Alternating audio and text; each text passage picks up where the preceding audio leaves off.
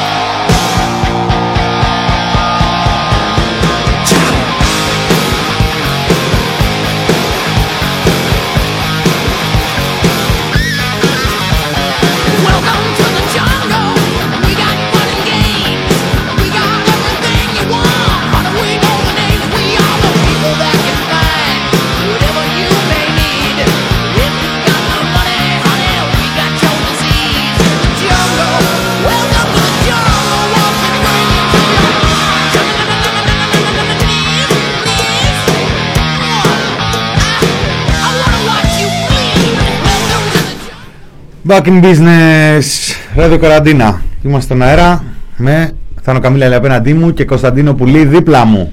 Γεια σας, γεια σας βρε παιδιά, πού είστε και τι κάνετε, χαθήκαμε. Γεια σας. Λοιπόν, μετά από μία Έλα ρε Βασίλη. ημερήσια Έλα, ρε, ανάπαυλα. Βασίλη. Δεν φταίει ο Βασίλης. Μην, Ποιος- τον- μην τον κράζει άτικα. Εγώ φταίω. τώρα. Ε, εντάξει τώρα. Εντάξει. Όταν πληρώνω, πληρώνω ηχολήπτη μηνά και θέλω να έχω κάποιες υπηρεσίες. Συγγνώμη που είμαι Προσπαθώ. κάπως ε, αυστηρός. Προσπαθώ να τον ε, καλύψω. Τέλος πάντων.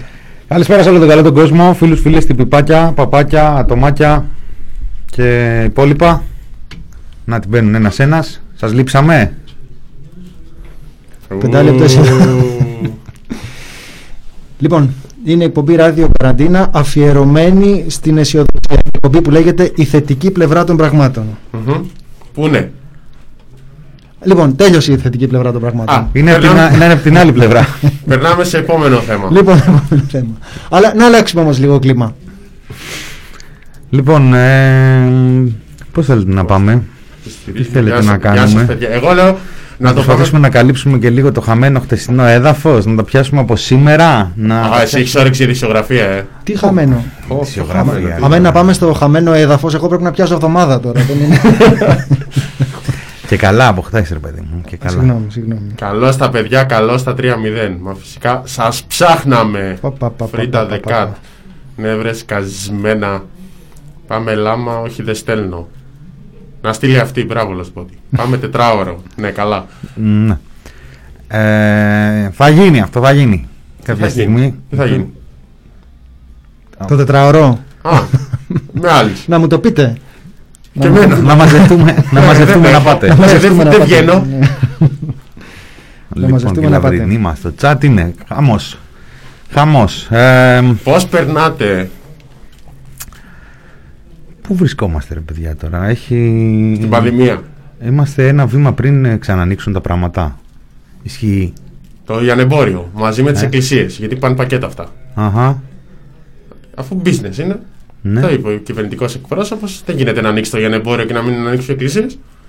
Είναι Ναι. δυνατόν. Εγώ άκουσα ένα άλλο ωραίο που είπε κάποιος. Εντάξει, λέει υπάρχει μια διαφορά ότι όταν πάμε σε μαγαζιά δεν γλύφουμε όλοι μαζί τα μπουφάν. Αυτό, Ναι. Αυτή είναι μια διαφορά ανάμεσα στο λιανεμπόριο και τις εκκλησίες. Να ξεκίνησαν, ξεκίνησαν. Ισχύει. Για τον πόνους του ΣΥΡΙΖΑ στους αστυνομικούς. Αμάν, βρε τώρα. Πήγαν να δώσουν ε, ένα μηνιάτικο. Έχω. Ε, α, και- Τι Έχω τι γι' είναι αυτό. αυτά, βρε κατευθείαν. Έχω, έχω εδώ σκετσάκι, έχω πέρα. σκετσάκι γι' αυτό. Έχω σκετσάκι. Θα πούμε γι' αυτό, θα πούμε. Έχω Είναι, σκετσάκι. είναι ταλέντο αυτό του ΣΥΡΙΖΑ στα αυτογκολ. Δεν, δεν γίνεται. Κοίτα, είναι και θέμα παικτών, έτσι. Δηλαδή, άμα, δεν βάζεις είναι- το, άμα βάζεις το σπίρτσι, καλά να πάθεις. Είναι πολύ απλό. Πασοκύλα, πασοκύλα, έτσι βγαίνει πασοκύλα. Γιατί θα το χρεωθεί μόνος του δηλαδή ο Σπίρτζη. Όχι. Όχι. Κα- Α, καταρχάς να από το- προσέχουνε. Κοίταξε το να, δεις, προσέχουν όλοι. κοίταξε να δεις τώρα ποια είναι η φάση. Καταρχάς το, το σπίρτζι το χρεώνεται ο ΣΥΡΙΖΑς. Θέλετε να, να μπούμε από αυτό τώρα για να μας κράζουν Παλιές- ότι, παλιές ότι καλές- κράζουμε την αντιπολίτευση και Δύο, τέτοια. δύο χρόνια νεότερος ένιωσα με αυτό. Θα, είναι Ναι. αισθητικές ειδήσεις. δύο χρόνια νεότερος ένιωσα με αυτό. Εκεί που λες. Εντάξει ρε παιδί μου, οκ και Δεν λίγο είναι όλοι οι μέτω- ίδιοι. Μέτωπο και οι άλλοι εδώ πέρα κάνουν τέρατα και να υπάρχει μια αντίδραση Α, και easy. όλα αυτά και το Νατάλο σκάει η τροπολογία του Λοιπόν, θα Οπότε- ρωτα, ρωτάει ο Ίζη τι έγινε ρε παιδιά, ενημερώστε μας και εμάς. Να, λοιπόν, να ξεκινήσουμε, να οπότε με, ξεκινήσουμε, τη- με λοιπόν. την αναφορά τύπου για τη Μαρφίν δεν λέτε, να πούμε για τη Μαρφίν και μετά να πούμε και τα υπόλοιπα. Από τη Μαρφίν ξεκινάμε. Όχι ρε παιδί μου, Α. η- ο, του Σπίρτζι το τέτοιο είναι τύπου για τη Μαρφίν δεν λέτε τίποτα. Δεν είναι, ε, δεν είναι κάτι διαφορετικό. Λοιπόν, ε, σήμερα έχουμε 9, 9 Δεκέμβρη. 7 Δεκέμβρη λοιπόν, το, ο τομέας ε, Υπουργείου Προστασίας του Πολίτη του ΣΥΡΙΖΑ ε, είχε μία ε, μ, πολύ ενδιαφέρουσα έμπνευση. Κατέθεσε λοιπόν μία τροπολογία με τέσσερα σημεία. Πρώτα, πριν από αυτό, έκανε. Ε, Α, έσκα- τους γαμπρούς της ευτυχίας. ε. Έσκασε ο γαμπρός ο Χρήστος ο Σπίρτζης με την ανθοδέσμη του να την προσφέρει στον κύριο Χρυσοχοίδη.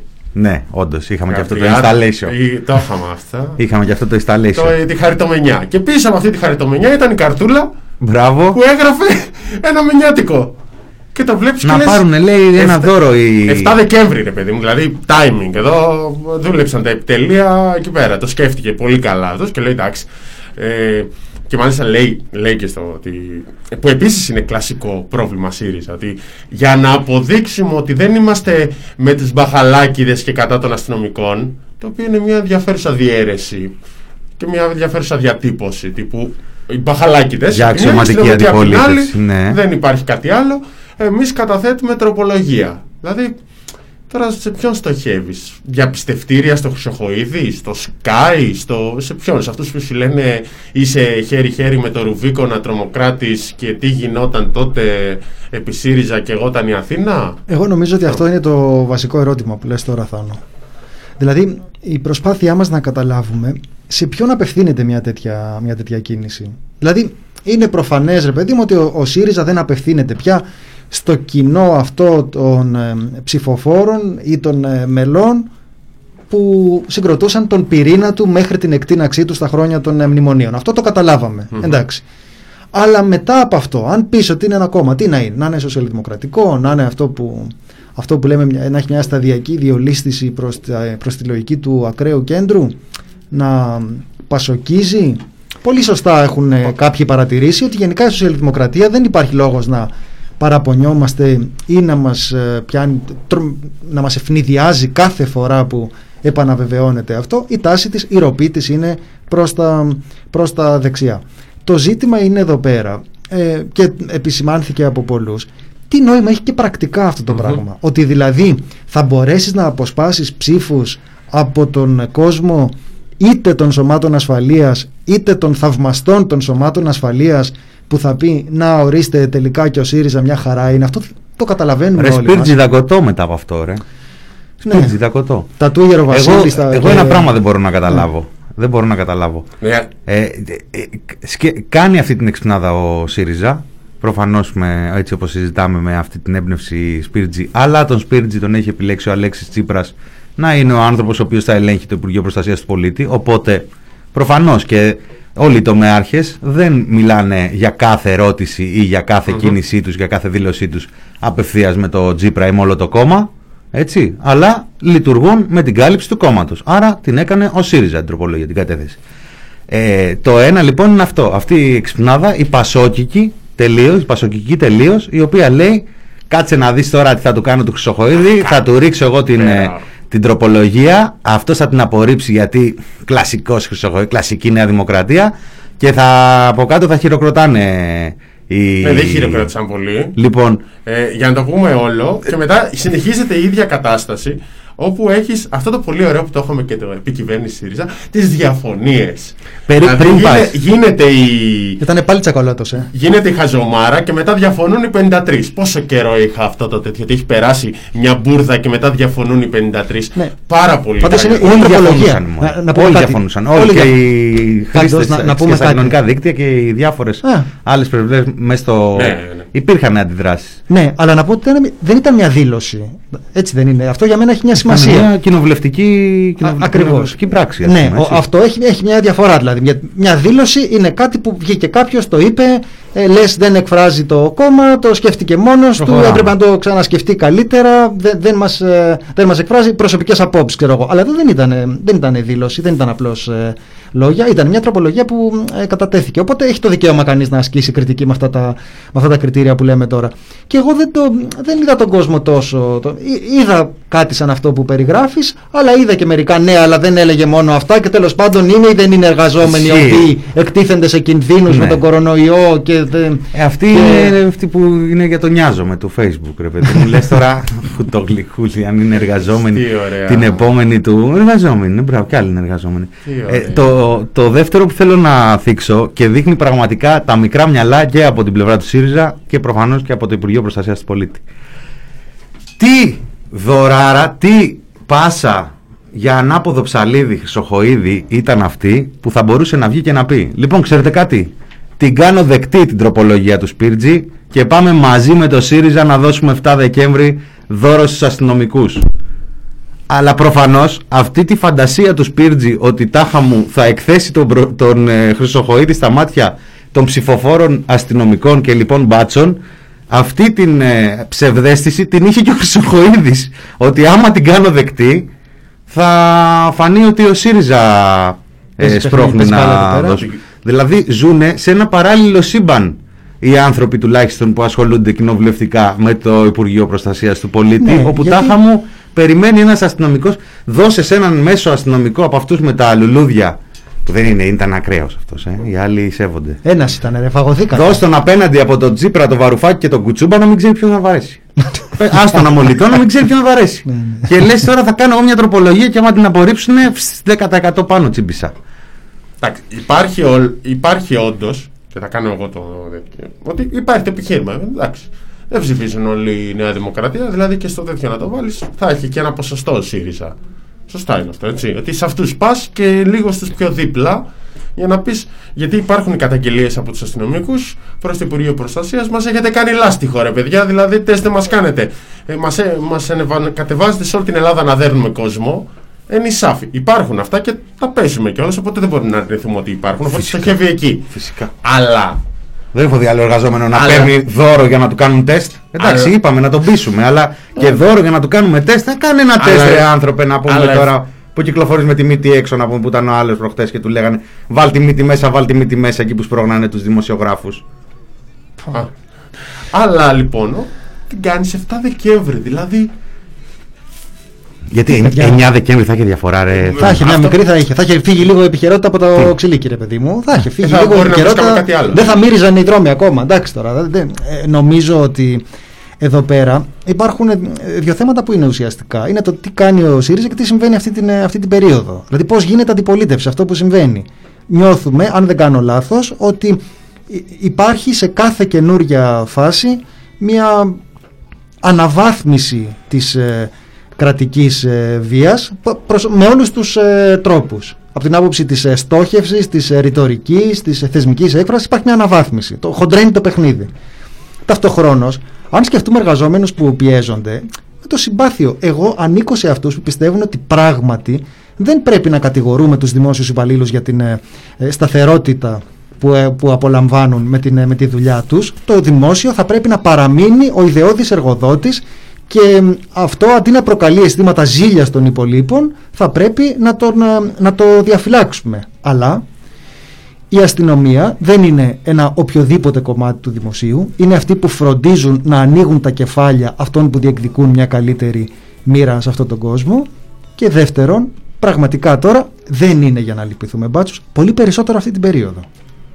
Γιατί ε, μην τρελαθούμε τώρα, προφανώς υπάρχει ένα, ένα ζήτημα που έχει να κάνει με το κύρος της αστυνομίας αυτές τις μέρες, δηλαδή με την απεύθυνση της αστυνομίας σε ένα δεξιό ακροατήριο στο οποίο μιλάει λέγοντας ότι ξέρετε η αστυνομία βάλετε έχουμε τραυματισμένους ε, αστυνομικούς μας πετάνε 150 μολότοφ αυτό μπορεί εμείς να γελάμε με αυτό αλλά η αστυνομία αυτό λέει. Είναι αμυνόμενη η αστυνομία. Οπότε μέσα σε αυτή την κουβέντα όταν εσύ επεμβαίνεις για να, για να ζητήσεις να δοθεί ε, μπόνους κλομπιάς στους, ε, ε, στους μπάτσους νομίζω ότι η παρέμβαση είναι εντελώς στοχευμένη προς αυτή την, ε, προς αυτή την κατεύθυνση. Ε, από αυτή την άποψη εγώ νομίζω ότι ήταν ε, Ε, Είναι από αυτά που κάπως χαρακτηρίζουν το πρόβλημα του ΣΥΡΙΖΑ αυτή τη στιγμή. Έτσι θα έλεγα εγώ.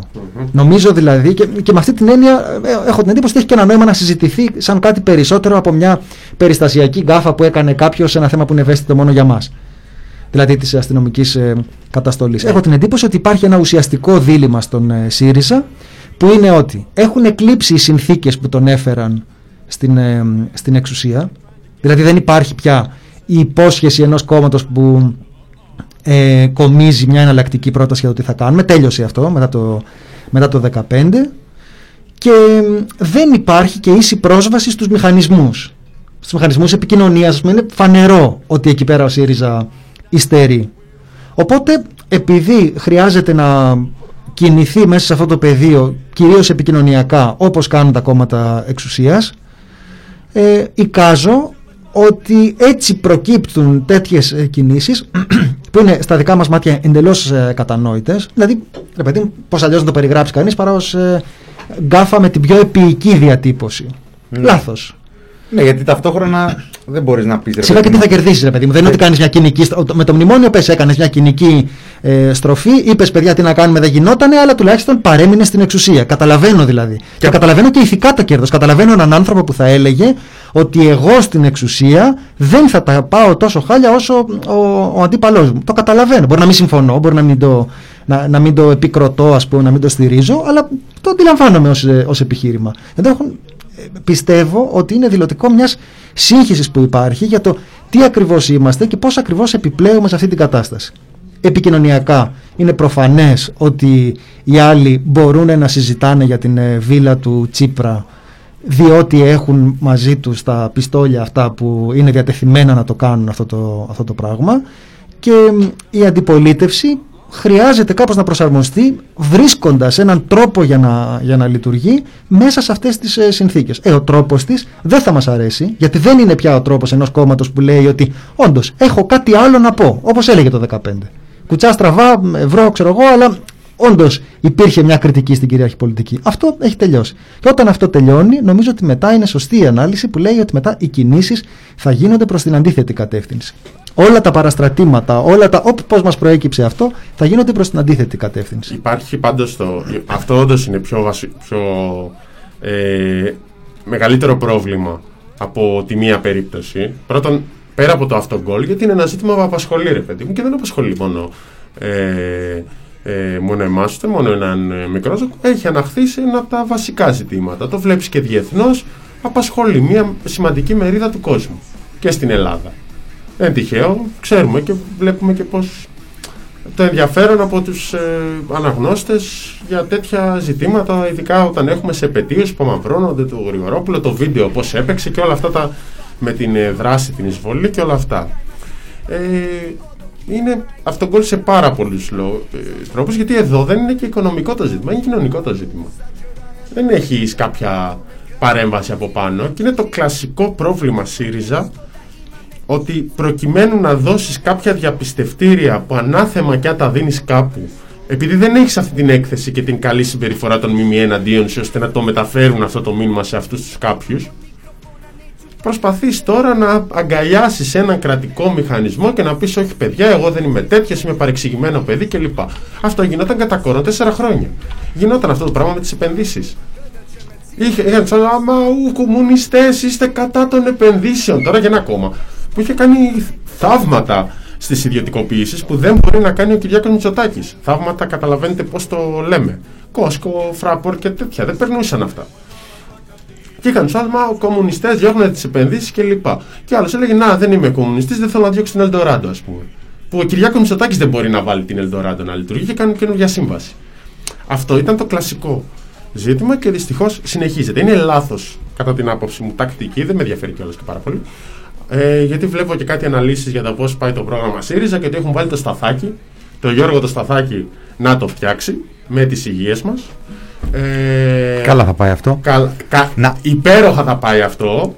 Ε, Να πω πα- κάτι που, πάντως. Που πρεσβεύει το θέμα της δομικής αντιπολίτευσης, έτσι αποκαλείται. Δηλαδή, σου λέει ο καταγγελτικός λόγος δεν κερδίζει εκλογές, διάβαζα σε ανάρτηση. Σώπα ρε φίλε, τις 15 πώς κέρδισες εκλογές, με το εντάξει θα δούμε και θα κάνουμε. Πώς κέρδισες; Και, και υπάρχει μια Μα κλίμακα κέρδισες μεταξύ. και μετά δεν είχες πρόγραμμα να εφαρμόσεις. Παιδιά, μην τρελαθούμε τώρα. Ναι, υπάρχει- Μόνο καταγγελτικός λόγος υπάρχει. Μην λέμε βλακίες Ο τώρα. Μητσοτάκης πώς κέρδισε. Παιδιά, ε, είναι, είναι χαζό αυτό το επιχείρημα Ναι, τώρα. ε, να τελειώσω γι' αυτό, γιατί υπάρχει και το παράδειγμα του 19. Δηλαδή, ο Μητσοτάκης με πήρε του δυσαρεστημένου από τη φορολογία, τη μεσαία τάξη, ρε παιδί μου. Αλλά δεν, την- δεν κέρδισε εκλογές με ένα λόγο που έλεγε: Οκ, συμφωνούμε στα, στα μνημονιακά που κάνετε. Και Όχι. κάνοντας δομική αντιπολίτευση, τους άλλαξε τα πρέκια. Διοδοτώντα Και σε αυτά που έκανε. και πήγε ο- τη συζήτηση πιο δεξιά. Οπότε δεν θα πιάσει ούτε αυτό. Και προφανώς υπάρχουν ζητήματα που υπάρχουν τομές που μπορείς να κάνεις. Δεν είναι στο θέμα του μνημονίου μόνο. Και θεωρητικά πρέπει να πας στη συζήτηση πιο αριστερά. Νομίζω ότι αυτή η συζήτηση, ας πούμε, υπάρχει και, από το... υπάρχει και στην Αμερική. Το πώς κερδίζεις τον Τραμπ. Που υπάρχει αυτή η κουβέντα που λένε οι μεν, Μα μου σου του, εσείς είστε πολύ έξαλλοι. Εμείς πάμε να πάρουμε τι κεντρώσει και κερδίζουμε το ζόρι. Και υπάρχει πλευρά Κορτέζ και λοιπά που λέει παιδιά ό, όταν πάμε έτσι με φρέσκα πρόσωπα και λοιπά ε, κερδίσουμε με διαφορά και με, με στήριξη από τα κάτω Κα- χωρί- αναλογικά μην αρχίσει το Όχι, όχι. οποιοδήποτε Εγώ το καταλαβαίνω πάρα πολύ και πιστεύω ότι σε αυτό το, σε αυτό το δίλημα ε, θα πρέπει να υπάρξει, κατά την άποψή μου, μια συζήτηση από τον κόσμο της αριστεράς που να λέει ότι για μας υπάρχουν μόνο ζητήματα αρχών. Δεν μπορεί να, να αντιμετωπίζουμε τα διλήμματα με οποιονδήποτε άλλο τρόπο εκτός από προβλήματα αρχών. Γιατί; Διότι αν το ζήτημα είναι γενικώ και αορίστος πώς κερδίζεις, εντάξει, το- τότε μα, το- μα το ξέραν οι άλλοι, δεν είναι ανάγκη, δεν περιμέναν εμάς. Το ξέρουν, το κάνουν εδώ και τόσα χρόνια. Αρκεί να γίνεις ίδιος, έτσι κερδίζεις. Μη- Δεν, υπάρχουμε, δεν έχουμε λόγο να κοροϊδευόμαστε. Οπότε για μένα το ζήτημα είναι ότι θεωρώ θεμελιώδη προϋπόθεση προϋπόθεση χωρίς την οποία δεν συζητάμε έχουμε, έχουμε αλλάξει κουβέντα αν, αν κανείς είναι διατεθειμένος να απαρνηθεί τις θέσεις του προκειμένου να κερδίσει εμένα η συζήτηση αυτή μου αφήνει αδιάφορο είναι μια συζήτηση με, με τα- είναι ταινία του Τσιόλη πια είναι ρε παιδί μου διάφοροι ε, μπαρμπάδες ε, ε, κο- κομματάρχες, ε, κομματόσκυλα, άνθρωποι που έχουν βολέψει κόσμο, που τους νοιάζει τώρα πώς θα μπορέσουν να επιβιώσουν μέσα σε αυτό που βλέπουν γύρω τους. Εμένα αυτή η κουβέντα δεν με αγγίζει.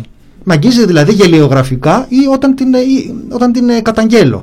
Αλλά τώρα μια πολιτική συζήτηση στην οποία θα συζητάμε ποιος είναι ο καλύτερος τρόπος για να επιβληθείς, η υποκρισία, η απάτη ή ο εθνικισμός, αυτή είναι η καλύτερη τρόπη για να, για να επιβληθείς. Οι πελατειακές σχέσεις, η προπαγάνδα, αυτές είναι πλάκα κάνουμε τώρα. Προφανώς είναι αποτελεσματικά όπλα αυτά, γι' αυτό και τα χρησιμοποιεί όλος ο κόσμος. Αν έχει κάτι νόημα, είναι να συζητήσουμε.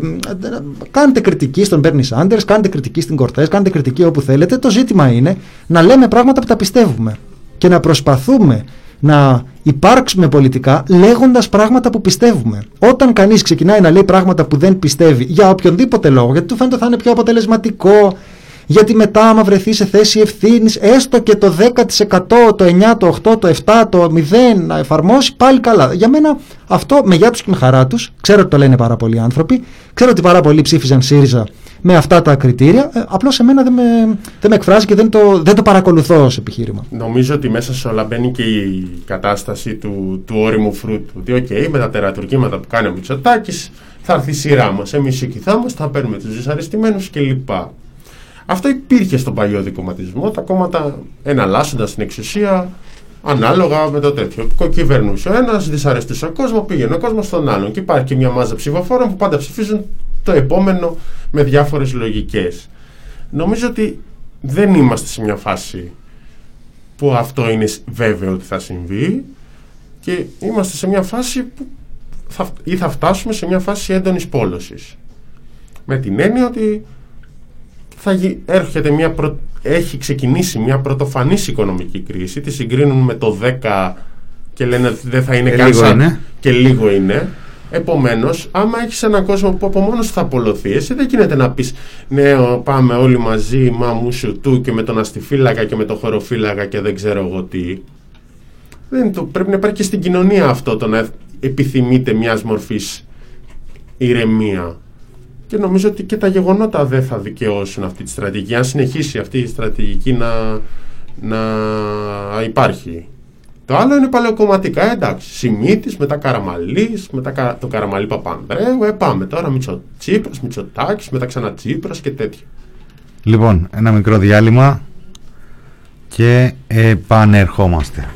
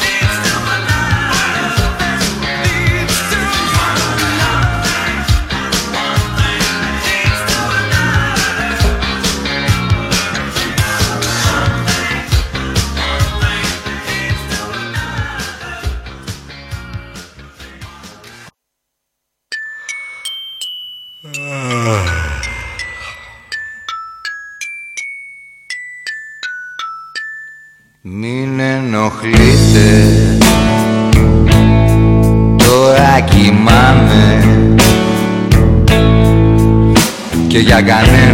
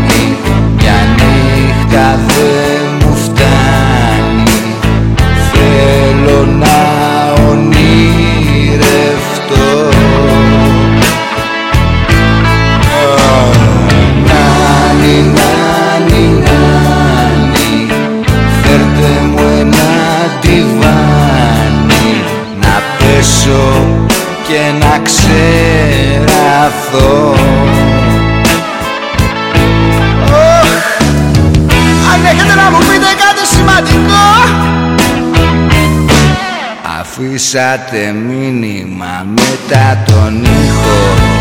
Το χάρι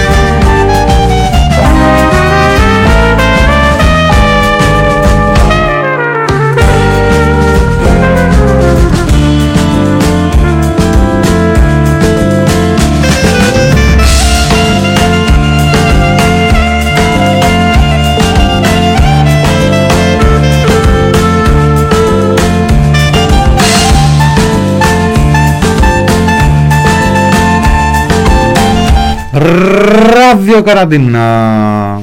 Εδώ η αγαπημένη συνήθεια της... Ποια συνήθεια; Συνηθίζεται η καραντίνα. Εγώ τη βρίσκω πολύ ασυνήθιστη. Ανομαλία την είπε ο Άδωνη σήμερα, χτες. Τι νομίζατε; Το ράδιο Επειδή- καραντίνα, η πανομαλία. Την καραντίνα. Θα γίνει χαμός τώρα. Την καραντίνα, την καραντίνα. Την καραντίνα και είπε κιόλας ότι πάλι καλά που έχουμε τους ε, νεκρούς για να βλέπει ο κόσμος και να μένει σπίτι του. Γιατί άμα τα παίρναμε τα μέτρα πριν τα κρούσματα δεν θα τα έπαιρνε θετικά τα μέτρα ο κόσμος. Θα έλεγε γιατί μου κλείνεις την οικονομία αφού δεν υπάρχει ιός; Το Μάρτιο. Ο Άδωνης πραγματικά Είχε προσπαθεί να μας πείσει λίγο. ότι, ότι εδώ και 1,5 μήνα κατάλαβε ότι υπάρχει πανδημία. Ε, πριν σου λέει θα αντιδρούσες. Ενώ τώρα δεν αντιδράς γιατί βλέπεις τα, γιατί βλέπεις τα θύματα. Βεβαίως εγώ θα ήθελα να μην βλέπω θύματα προκειμένου να καταπίνω τα κατασταλτικά μέτρα ή τα περιοριστικά μέτρα. Θα προτιμούσα να μην βλέπω θύματα. Ή να μην βλέπω τόσα θύματα, αν γίνεται. Να είχατε κάνει κάτι γενικώ, ρε Κάτσε παιδί ρε μου. παιδί μου. Εν τω μεταξύ, λέγανε πήραμε μέτρα νωρίς και τέτοια εκεί Το τον, πρώτο, εκεί μπράβο. τον Νοέμβρη. Το Μάρτι όντως πήραν μέτρα νωρίς και δεν υπήρχε κάποιος που δεν καταλάβαινε τι έχει γίνει. Πάλι θα ζητούσαμε ευθύνε. Δεν θα ήταν ότι δεν καταλαβαίνουμε τι κάνετε τώρα. Θα, ε, Δεν εδώ θα υπάρχει κουβέντα όμως θα είχαμε. υπάρχει μια πορεία των, ε, των πραγμάτων. Γιατί πήρανε το Μάρτιο μέτρα νωρίς, βγήκαμε το Μάιο με μικρό τίμημα σε σχέση με άλλες χώρες και μετά χρησιμοποιήθηκε όλο αυτό το κεφάλαιο που διατέθηκε στα κανάλια για να μας πείσουν ότι νικήσαμε τον ιό, ότι νικήσαμε την πανδημία και ακούγαμε τον, προ- τον Μητσοτάκη τον Ιούνιο να μιλάει σε συνεντεύξεις και να λέει εάν υπάρξει δεύτερο κύμα εάν υπάρξει δεύτερο κύμα και βάσει των ε, πεπραγμένων τους αυτό, αυτή ήταν η αντίληψή τους Η συνέντευξη, εάν ναι, η υπάρξει συνέντευξη του κλινικάρχη που έλεγε ότι μ, του είπανε μην ανησυχείτε δεν θα σας χρειαστούμε. Έτσι Ναι. δεν είναι. Στο ίδιο. ναι, αν στο τα ίδιο συνθέσουμε πνεύμα. όλα αυτά δηλαδή το καλοκαίρι σχολεία 25 άτομα εμ, το τουρισμός βάλει τους όλους μαζί στα αεροπλάνα γέμισε το καράβι με 80 και βάλε τις 100 πληρότητα δεν κολλάει για 2-3 ώρες αγάλματα στον Πειραιά εκεί με τον Άδωνη αυτά συνοστισμούς Μητσοτάκης ε, ε, πώς το λένε θείες και θεία κοινωνία και τα λοιπά αποφάσεις να βγουν οι μάσκες να μην φοράνε μάσκες στον κλειστό χώρο ε, μ, Εμπορικά κέντρα. έτσι, πλήγμα για τα μέτρα και για αυτά που στο διάστημα το καλοκαιρινό που μεσολάβησε που θα μπορούσαμε λίγο να προσαρμόσουμε τις ζωές μας στη νέα αυτή συνθήκη της πανδημίας εμείς δουλεύαμε στον αντίθετο δρόμο μας βάζαν να δουλεύουμε στον αντίθετο δρόμο και ένα πράγμα που με έχει προβληματίσει πάρα πολύ. Το, δηλαδή το βλέπουμε και τώρα συνεχίζει να γίνεται πλ- πλέον έτσι η συζήτηση, αλλά το είχαμε δει και εμείς και στην πορεία του. Είναι το πώς μετατράπηκε ρε παιδί μου από τα τέλη του, του πρώτου lockdown και ειδικά μετά που βγήκαμε, πώς μετατράπηκε η, η συζήτηση με έναν πολύ άρρωστο τρόπο από πανδημία, ιός, κορονοϊός και όλο αυτό το νέο πράγμα που πρέπει να το μάθουμε να προφυλαχτούμε, να δούμε τι χρειάζεται το σύστημα, σε ε, παύλα οικονομική συζήτηση. Και έβλεπες και απλούς ανθρώπους στο δρόμο, φίλους σου, συγγενείς, να λένε ναι, θυμάστε πόσες συζητήσεις, σε πόσες συζητήσεις έχετε εμπλακεί πριν τον Νοέμβριο που λέγανε δεν παίζει να Αποκλείεται. κάνει δεύτερο Αποκλείεται. lockdown. Δεν μπορεί η οικονομία ρε. Βρε καλέ μου, δεν είναι θέμα οικονομίας στο lockdown. Αποκλείεται, το ρε, πάθαινα μόνο εγώ. Όλοι μας το παθαίνουμε. Όσοι, όσοι Α. έχουμε λάβει υπόψη τις Α. επιστημονικές αναλύσεις από το Μάρτιο που Α. λέγανε τεστ, που λέγανε ενίσχυση του συστήματος που, και βλέπαμε να μην γίνονται. Αυτό νόμιζα ότι το πάθαινα μόνο εγώ. Ότι Όχι. αντιμετώπιζα γύρω μου μια, αυτό που ονομάζω κάπως ε, ε, ρατσιστικά και στερεοτυπικά προς την ευγενή τάξη των ε, ταξιτζίδων στην οποία ανήκε και ο παππούς μου ανήκε ο παππούς μου ε, θεωρούσα ότι υπάρχει μια παράλογη βεβαιότητα ως προς αυτό και νομίζω ότι είναι σωστό Μινά, έτσι όπως το, έτσι όπως το λες ότι αυτό οφείλεται στην ε, συζήτηση που καθιέρωσε δια των μέσων ενημέρωσης η, η κυβέρνηση. Που ήταν ότι εντάξει, τα κάναμε αυτά. Έλατε τώρα να συζητήσουμε για την, ε, για την οικονομία. Η οικονομία δεν αντέχει. Λέει κι άλλος, δεν αντέχει η οικονομία, δεν θα γίνει, δεν θα γίνει lockdown. Ήταν κάπως, θα ε, κλείνουμε ένα τετράγωνο. ναι, θα, κλείνει, θα κλείνει το τετράγωνο. Ναι. Ένα Ε, οικοδομικό τετράγωνο. Εντάξει, το σκέφτονται λίγο με όρους ε, Γρηγορόπουλου, ας πούμε. Τα- Σου λέει εντάξει. θα, Ε, να, να στο πούμε, τετράγωνο. είναι το μόνο τετράγωνο που μπορείς να, κλείσει, να κλείσει η κυβέρνηση Μητσοτάκη τελικά εν μέσω πανδημίας. Έτσι, αυτό του Γρηγορόπουλου προχτές. Ρε παιδί μου, ε, εμένα με διαολίζει ότι αντίσταση στα μέτρα δεν έχει υπάρξει. Ούτε απειθαρχία έχει υπάρξει, ούτε οργανωμένη αντίσταση. Ακόμη και η κριτική είναι πάρα πολύ ήπια. Ακόμη, Ακόμη και, και, και, και, η ψεκασμένοι συνένεση, που λένε. και η συνένεση των κομμάτων, οι, οι ψεκασμένοι είχαν, ε, ό,τι και να λένε οι έρευνες, έχουμε δει ότι οι συγκεντρώσεις τους ήταν ε, πάρα πολύ ανεμικές, ήταν ε, ανύπαρκτες ε, σχεδόν. Έτσι δεν είναι, για να μείνουμε λίγο σε πράγματα τα οποία είναι ε, χειροπιαστά. Οπότε νομίζω ότι όλη αυτή η υπόθεση της πειθάρχησης στα μέτρα, την οποία με, με τόση ανέδεια και με, με τόση αδιαφορία προς την πραγματικότητα επικαλούνται, είναι κατασκεύασμα. Δηλαδή συζητάμε τώρα ότι ο Παπα-Νικολάου μας το έλεγε όποιος παριστάνει ότι εκπλήσεται αυτή τη στιγμή για το ότι δεν λειτουργούν τα μέτρα λέει ψέματα ή είναι εντελώς άσχετος ή λέει ψέματα. Δηλαδή συζητάμε τώρα γιατί δεν λειτουργούν τα μέτρα σε μια κοινωνία στην οποία υπάρχουν σοβαροί, μαζικοί, σοβαρές, μαζικές αιστείες μετάδοσης του, του ιού ενεργές, χωρίς να, χωρίς να υδρώνεται αυτή κανενός. Οπότε τι κουβεντιάζουμε τώρα, γιατί, γιατί υπάρχει έκπληξη; Δεν υπάρχει αιστείες, δεν υπάρχουν τα μαγαζιά, Δεν υπάρχουν υπάρχει. χώροι Τα εργασίας, μέτρα υπάρχουν τους τα καλύπτουν. εργοστάσια, υπάρχει, υπάρχουν τα μέσα μεταφοράς. Εντάξει, δεν είναι, οπότε αυτό το πράγμα συνεχίζεται. Εν τω μεταξύ να πούμε και κάτι, δεν ξέρω τώρα θα τελευταίων ημερών έτσι συζήτηση, δεν ξέρω σε τι φάση ε, πόσο το έχεις ε, δει. Ε, Καλά, η- η στροφή γενικότερα της κυβέρνησης στους μαζικούς εμβολιασμούς και σε όλη αυτή την ε, ιστορία είναι ξεκάθαρη, έτσι, εδώ και εβδομάδες. Εδώ έχουμε ακούσει μέχρι τον κυβερνητικό εκπρόσωπο να λέει ότι το σχέδιό μας για την αντιμετώπιση του τρίτου κύματος είναι το εμβόλιο. Λοιπόν, εμ, βλέπουμε αυτή την ε, γραμμή από την κυβέρνηση και χτες τον ε, Κυριάκο Μητσοτάκη και την ίδια ώρα το πρότυπό του ας πούμε στη Γαλλία ο Μακρόν λέει ξέρετε κάτι υπάρχει μια πορεία των πραγμάτων. Δεν, το εμβόλιο είναι στην πορεία δεν είναι τώρα. Ε, για τους λόγους τους επιστημονικούς για τους λόγους, για χίλιοι λόγους. Ε, αυτή τη στιγμή το παν είναι ε, η προστασία, η, τέλος πάντων μια σειρά από ζητήματα τα οποία έπρεπε να υπάρχουν και εδώ μέσα στην ε, δική μας τη συζήτηση. Και να ρίξω και κάτι ακόμα. Ε, καταγράφηκε, το βλέπουμε, εμείς είδαμε και ένα, μια σχετική συνέντευξη στον ε, Μπογιόπουλο από τον καθηγητή τον κύριο Κούβελα.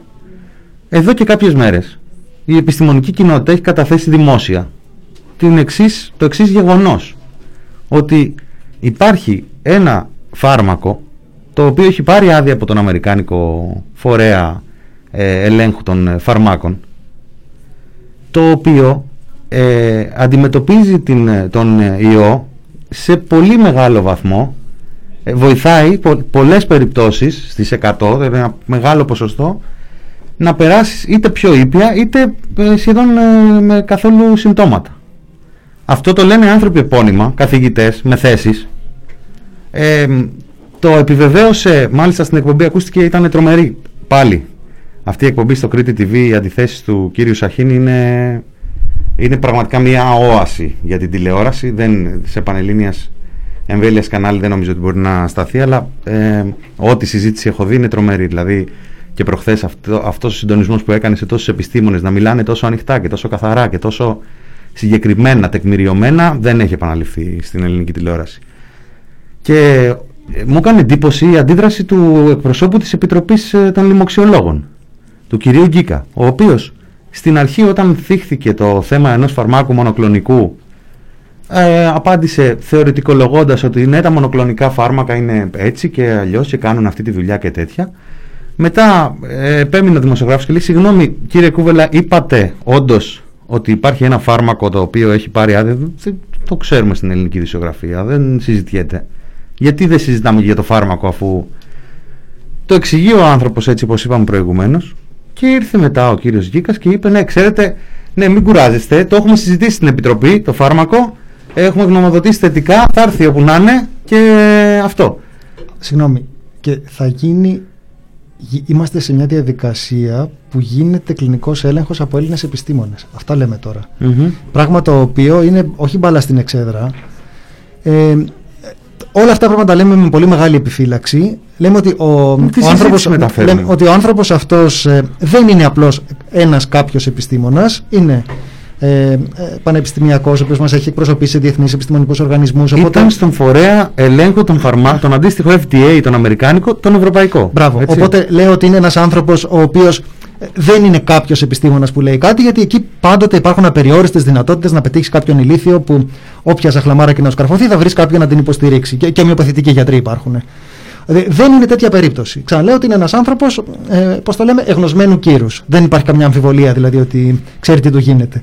Εδώ αυτό που συζητάμε είναι ότι είναι πιθανόν να υπάρχει τρομερή ε, να, να γέρνει σε βαθμός σκανδαλώδη η πλάστικα της συζήτησης προς το εμβόλιο και όχι προς το, προς το φάρμακο και αν καταλαβαίνω καλά την ε, υποψία που κινεί αυτό και ξαναλέμε τώρα, ότι αυτά χρειάζονται πολύ μεγάλη επιφύλαξη, είναι πράγματα τα οποία ε, δεν μπορούμε να τα παρακολουθήσουμε στις λεπτομέρειές τους επιστημονικά, αλλά μπορούμε απλώς να μεταφέρουμε τη συζήτηση προσπαθώντας να ακούμε ανθρώπους που ξέρουν τι τους ε, γίνεται.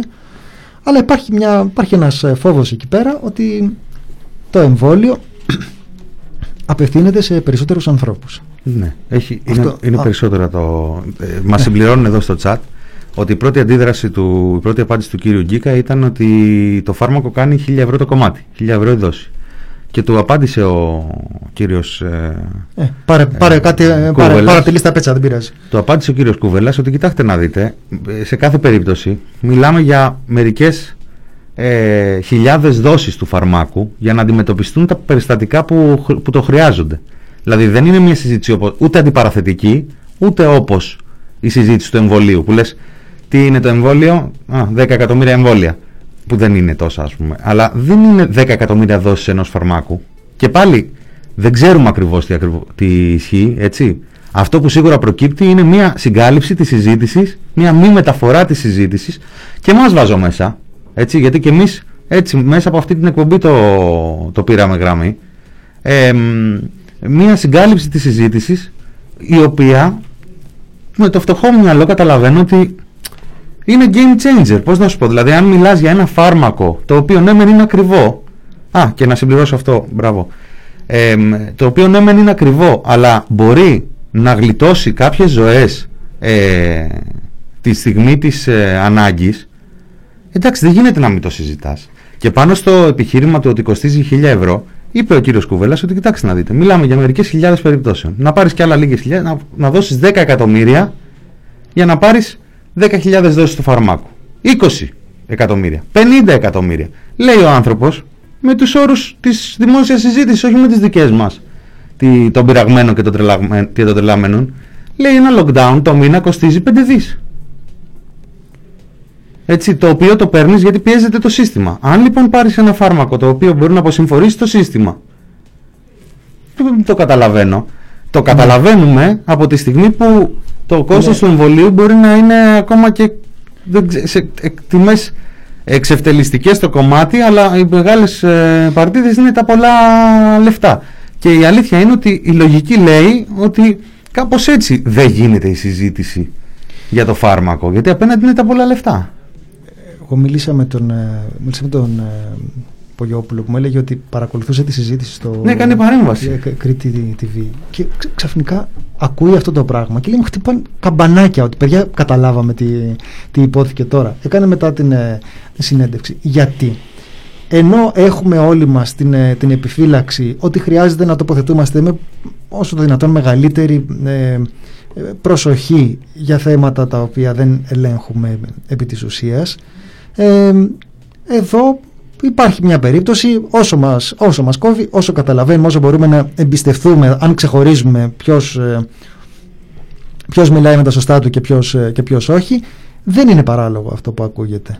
Δεν είναι παράλογο και τουλάχιστον ένα ζήτημα στο οποίο χρειάζεται να, το- να, να τοποθετηθεί η Επιτροπή να ρωτήσει κανείς παιδιά αν είναι αυτό που καταλαβαίνουμε γιατί δεν έχουμε κάνει τίποτε και αν η απάντηση είναι μα κάνει 1000 ευρώ αυτή η απάντηση με συγχωρείτε δεν μου φτάνει δηλαδή αυτή η απάντηση αν έχουμε 100 νεκρούς την ημέρα κά, κάπως λιγάκι πώς να το πω τώρα ούτε το, το να, να, έχουμε πω, να, να πω συζητήσει ότι και με, προ- αφήστε το τώρα. με προκαλεί να λαϊκίσω το μα κάνει 1000 ευρώ. Με προκαλεί να λαϊκίσω. Με προκαλεί δηλαδή να πάρω το τευτέρι και να αρχίσω να σκεφτώ σε Διάφορα χιλιάρικα. ναι, ναι, ναι, σε πόσα παιδεία μπορώ να βρω χιλιάρικα που θα μπορούσαν να δοθούν για έναν άνθρωπο, ε. Για έναν άνθρωπο. Να πω, να, αυτό το χιλιάρικο να το πάρουμε από εκεί και να σώσουμε έναν άνθρωπο. Άλλη μια ζωή να πάρουμε από, από εκείνο το, το χιλιάρικο. Άλλη μια ζωή να πάρουμε, και, να, και να σκεφτώ πόσες. να ξεκινήσουμε από 4, 5, 6, 7, 8, 9, 10 και να δούμε πόσες ζωές θα μπορούσαν να σωθούν ε, με, αυτό τον, ε, με αυτόν τον τρόπο. Δεν λέω ότι είναι μόνο το οικονομικό, ας συζητηθούν όλα. Αλλά νομίζω ότι θα άξιζε το, τον κόπο, το, ξαναλέω, όπως το ακούω και όπως μπορώ να ζυγίσω το ειδικό βάρος ενός ανθρώπου που μιλάει, επικαλείται την ε, ιδιότητά του και την ε, πορεία του στην επιστήμη προκειμένου να υποστηρίξει κάτι που δεν είναι η επίσημη γραμμή της ε, κυβερνητικής ε, ενημέρωσης. και πάλι Γράφει γιατί ο Σταμστάς το φάρμακο έχει εγκριθεί από την Αμερικανική Επιτροπή Φαρμάκων και, ο- αλλά όχι από την ευρωπαικη Ένα αυτό. Δύο για τη ισχύει. συνέντευξη. Ναι, πρέπει να το πούμε.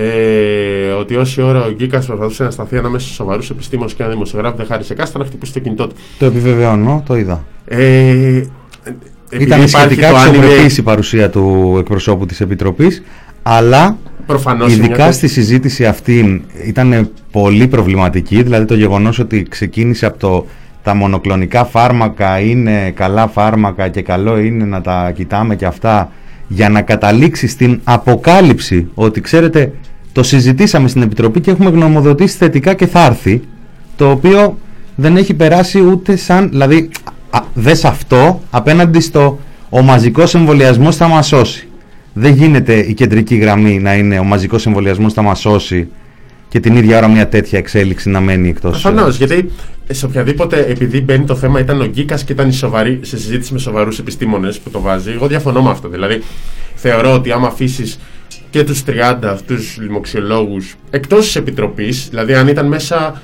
Τι να σου πω τώρα, ο, ο Κούβελας και ερχόταν ο Γκίκας, μπορεί να, λέ- να βλέπεις εσύ ότι, Ω, ξέρω εγώ, ο Γκίκας εκεί πέρα τάχωσε. Και οποιοδήποτε Γκίκας. Αλλά το πρόβλημα με έναν επιστήμονα που είναι στην επιτροπή πλέον, εδώ και μήνες, είναι ότι, δεν, ότι ελέγχεται πολιτικά. Ότι δεν μπορεί να ρίξει την ευθύνη στην κυβέρνηση. Γι' αυτό άλλος μέσα από τα δόντια του είπε: Το έχουμε εισηγηθεί και θα το δούμε. Όπως π.χ. ο. Πώς λέγεται. Ο Ζακυνθινός είπε για τις Όπως παρεμβάσεις. λέει ο Ζακυνθινός για τις παρεμβάσεις που αποχώρησε, τα λέει τώρα. Το καλοκαίρι αποχώρησε, τα είπε μετά. Όπως διάφοροι μέσα από τα δόντια τους λένε ε, εντάξει, θα έπρεπε να είναι λίγο καλύτερα τα στοιχεία και να υπάρχει μια καλύτερη συνεργασία μεταξύ του, της πολιτικής προστασίας και του Υπουργείου Υγείας και εντάξει, εμείς είπαμε από το Μάρτιο τα, ε, τα, πιο, τα μικρότερα τμήματα στα σχολεία, παραδείγματα τώρα. Αλλά αυτά μέσα από τα δόντια τους. Γιατί, γιατί και ελεκτικά και δεν έχουν ακριβώς την, ε, τη δυνατότητα να κάνουν όσα θα έλεγαν και ε, στα λοιπά. Έχ- Έχουν κάνει μια, επι- έχουν κάνει μια υποχώρηση ξεκάθαρη σε πάρα πολλά ζητήματα ότι εμείς εισηγούμαστε με βάση αυτά που μας δίνει η κυβέρνηση. Η κυβέρνηση μας λέει: Έχω 2.000 τεστ. Εμείς γνωμοδοτούμε τα 2.000 τεστ. Αν του έλεγε όσα τεστ θέλετε, πόσα θέλετε, θα τα κάνω, θα κόψω το τέτοιο, να τα βρω και να τα κάνω, θα λέγανε άλλα. Παραδείγματα τώρα. Οπότε, σε οποιαδήποτε φάση, ένας επιστήμονας που κρίνει απ' έξω θα τα πει πολύ καλύτερα από τον πολιτικά δεσμευμένο επιστήμονα της Επιτροπής. Απλό. Ε, πάλι από το chat, Έλενα Μπονάτου, μπορούν να το προμηθευτούν οι εθνικοί οργανισμοί υγείας. Υπάρχει αμοιβαία συνεννόηση, όπως τη λένε, μεταξύ EMA και FDA. Και Πίτερ Πάρκερ, ο Κούβελα εξήγησε αναλυτικά πώς μπορεί η Ελλάδα να εισάγει το φάρμακο ακόμη και αν δεν έχει εγκριθεί από τον Ευρωπαϊκό Οργανισμό. Ισχύει αυτό. Δεν- Αυτή η συζήτηση ναι, έγινε μην και, τα- και δεν υπήρξε ναι. και. ε, Απλά επειδή έτυχε τώρα εγώ και την έχω δει την εκπομπή και αυτά που λένε οι ακροατές ε, πράγματι καταγράφηκαν έτσι. Πράγματι ο άνθρωπος εξήγησε τι μπορεί να κάνει και ένα κράτος βάσει των συμφωνιών Ευρωπαϊκής Ένωσης Αμερικής. Πράγματι εξήγησε ποιες διαδικασίες μπορεί να ακολουθήσει η EMA, η Ευρωπαϊκή, που έχει ε, ο ίδιος ε, εργαστεί στις ε, τάξεις της. Πράγματι υπάρχει αυτή η συζήτηση. Εγώ ήθελα να το θέσω κυρίως στον προβληματισμό τον εξής. Ότι πρώτον βλέπουμε μια συζήτηση να συνεχίζεται έτσι ακόμα και σήμερα πια αποστηρωμένη πλήρως από αυτό το εργαλείο το οποίο πρα- ε, εγώ από όταν το κατάλαβα αλλά, είναι, αλλά, αλλάζει, αλλάζει το παιχνίδι, αλλάζει στη σκέψη μας το με τι έχουμε να κάνουμε. Δεύτερον άκουσα και σε συζητήσεις που έλαβα, χω- έλαβα μέρος το εξής. Άντε τώρα άμα ακούσουν οι ψεκασμένοι αντιεμβολιαστές και οι λοιποί ε, για φάρμακο άντε να κάνουν εμβόλιο. Εντάξει, δεν είναι υποχρεωτικό το εμβόλιο, δεν έχει ανακοινωθεί από κανένα κράτος υποχρεωτικός εμβολιασμός των πολιτών. Από τη στιγμή που έχεις ένα μέρος του κόσμου το οποίο για τους χι λόγους, είτε επειδή για παράλογους λόγους, είτε για- για παράλογα ζητήματα, είτε για γνήσιες απορίες, ε, μια σκεπτικιστική διάθεση και μια επιστημονική, ένα επιστημονικό μάτι που λέει να δούμε βήμα-βήμα τις εξελίξεις, το να υπάρχει ένα φάρμακο κάθε άλλο παρά κακό είναι, έτσι. Και στο πλαίσιο μιας πανδημίας ένα κράτος έχει την υποχρέωση να, το, να διασφαλίσει τα μέγιστα Καλά, για ναι. τους ε, πολίτες. Αν το επιχείρημα είναι δεν θα κάνετε εμβόλιο, γιατί ε, το ένα το κάνει σε υγιείς ανθρώπους για να μην νοσήσουν και το άλλο έρχεται να νοσήσεις. Είναι πολύ απλό το πράγμα. Ναι, ρε παιδί μου, ας σε λέει- όλες τις αρρώστιες έχουμε εμβολιάκια και φαρμακάκια Ναι, μετά. ναι. Και πάρα πολλοί κόσμος δεν, δεν έχει καμία διάθεση να πρέπει να νοσήσει και μετά να κινδυνεύει για να πάρει φάρμακο που δεν είναι σίγουρο ότι δεν θα κινδυνεύσει παραπάνω. γιατί Υπάρχει, δεν μια, είναι υπάρχει μια πανάκια. περίπτωση όμως να, να ισχύει το αντίστροφο υπό την εξής έννοια ότι όταν θα έχουμε ένα καθιερωμένο φάρμακο δεν θα υπάρχει τόσο μεγάλη αγωνία για το εμβόλιο και δεν θα είναι τόσο εύκολο να, επ- να επιβάλλεις τεράστιους κρατικούς προϋπολογισμούς που να απευθύνονται σε, μαζικέ, σε εμβολιασμούς σε μαζικό επίπεδο. Γιατί προφανώς τα αριθμητικά μεγέθη κατεβαίνουν πάρα πολύ αν α- αυτό αφορά μόνο τους ε, ε, νοσούντες και όχι τον, ε, το γενικό πληθυσμό. Οπότε δεν νομίζω, και επειδή πρόκειται για φαρμακοβιομηχανίες, πρόκειται για τα βρωμόσκυλα του, των ε, συμφερόντων των ε, φαρμακοβιομηχανιών, νομίζω ότι ένας κάποιος ε, σκεπτικισμός, μια καχυποψία ως προς το πώς διακινείται το χρήμα σε αυτό είναι δικαιολογημένος, δεν είναι, δεν είναι παράλογος. Με, πάντοτε με επιφυλάξεις, χωρίς, ε, χωρίς μεγάλα λόγια, παρότι το είπα βρωμόσκυλα, αλλά θέλω να πω ότι ε, ξεκινάει κανείς από την αφετηρία που λέει ότι το να εξετάσει κανείς τον παράγοντα του κέρδους συζητώντας για την ε, επικοινωνιακή στρατηγική του τομέα, του κλάδου της ε, φαρμακοβιομηχανίας δεν είναι παράλογο. Λοιπόν, να πάμε να κάνουμε ένα διάλειμμα; Α, εντάξει. Σε, σε έκοψα μήνα, δεν ήθελα Δεν να πειράζει, σε- δεν ε, πειράζει γιατί γιατί, και δύο, γιατί ναι, ναι, παίζει ναι. να έπιανα και παραπάνω από το ένα λεπτό που έχουμε. Να πάμε να κάνουμε ένα διάλειμμα με λίγη ανεμελιά ρε παιδιά. Ε, λίγη ανεμελιά. Άντε.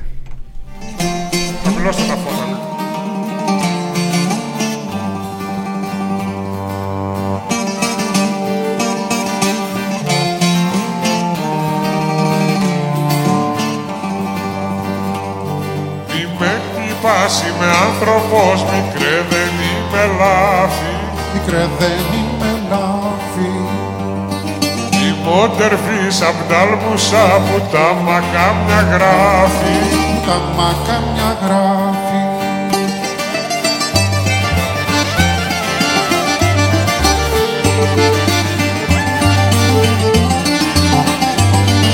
ο κυνηγός ετόξευσε, στα στήθια το χτυπάει.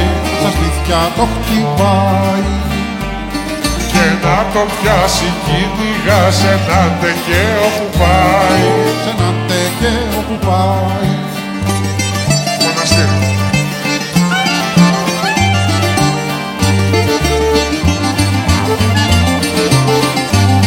Βροντάκι πόρτα τούτε και χτυπιέται εκεί και κλαίει. Χτυπιέται εκεί και κλαίει. Για δώστε μου το ελάφι μου στους δερβισάδες λέει. Στους δερβισάδες λέει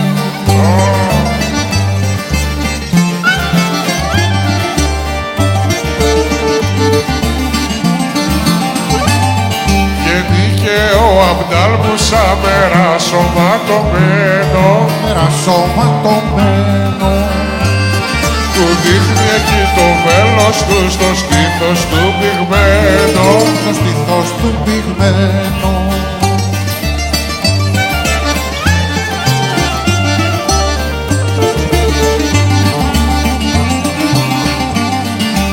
Έλα μικρέ και βγάλ το μου και πάρε με και σκλάβο και πάρε με και σκλάβο όχι δερβίσεις να γεννώ, να ειδώ να καταλάβω. Να ειδώ να καταλάβω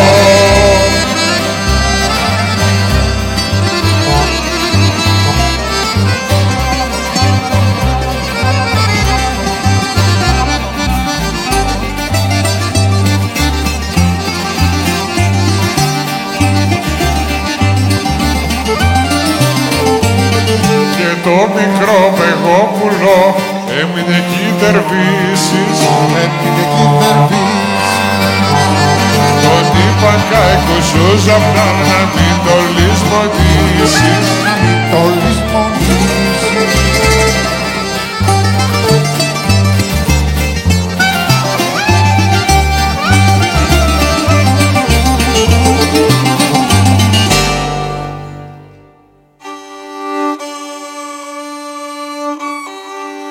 Κύρα Κατίνας πλαχνική που κάνεις το σταυρό σου.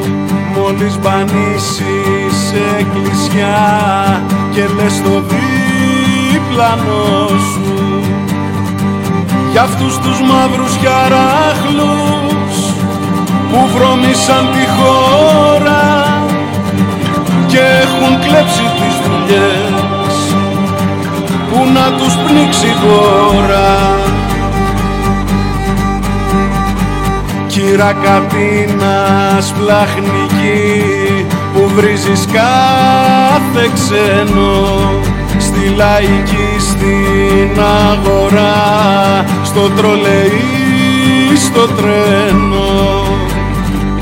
Λησμόνησες στο μπαρμπά σου που σέρνονταν στις τρύπες. στου ορυχείου τις στοές στο καραβιόν τις πίπες που είναι τα καμαριά σου ο Γιώργος και η Μαρία.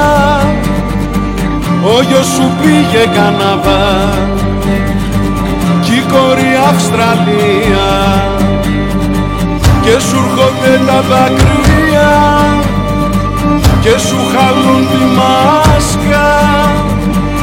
Όταν σου λένε δεν θα έρθω μανούλα μου το Πάσχα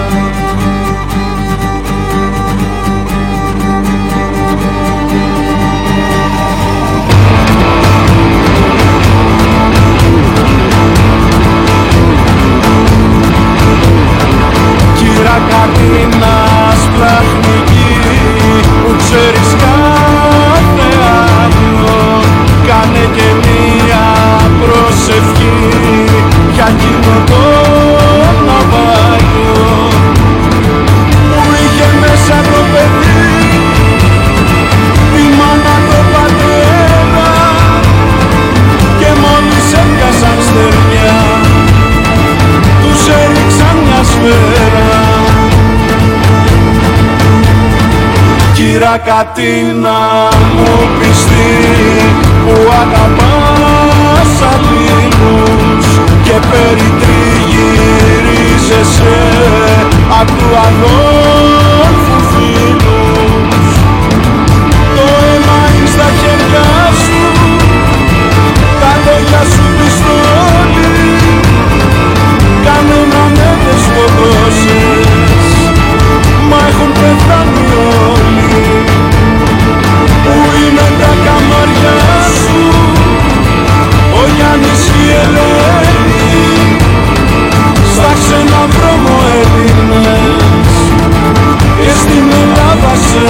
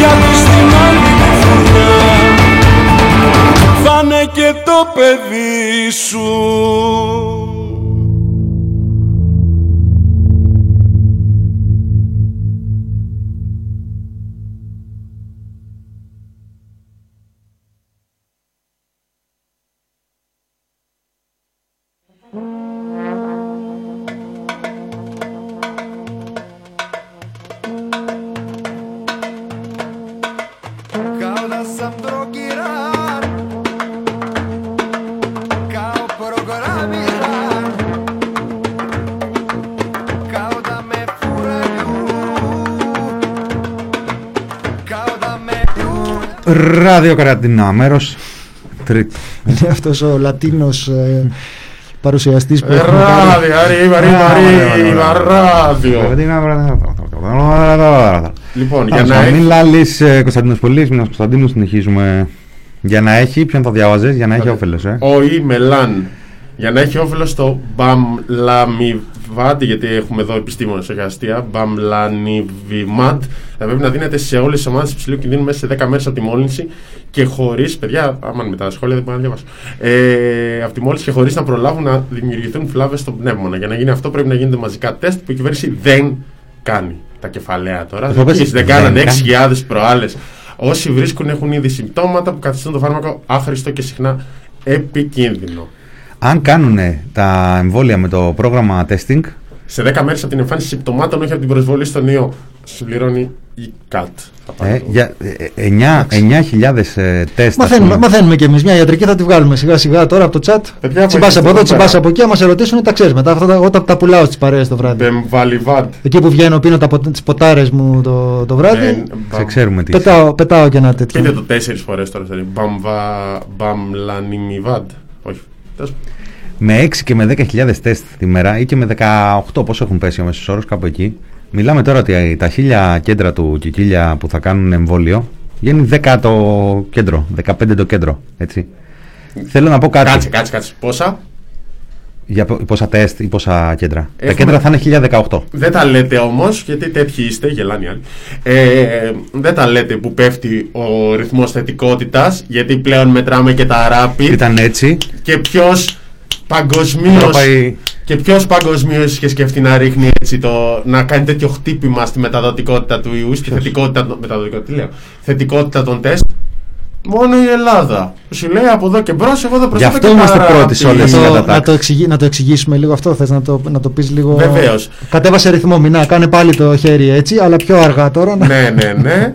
Μέχρι τώρα, ε, μέχρι πριν Μα δύο πιο ωραία. μέρες, μία μέρα, ε, Πέφτει ακροματικότητα, ο, θα μου, θα μου, ο, ανέβασε. ρυθμός θετικότητας μετριόταν με βάση το πόσα θετικά κρούσματα έχεις, το πόσα μοριακά τεστ.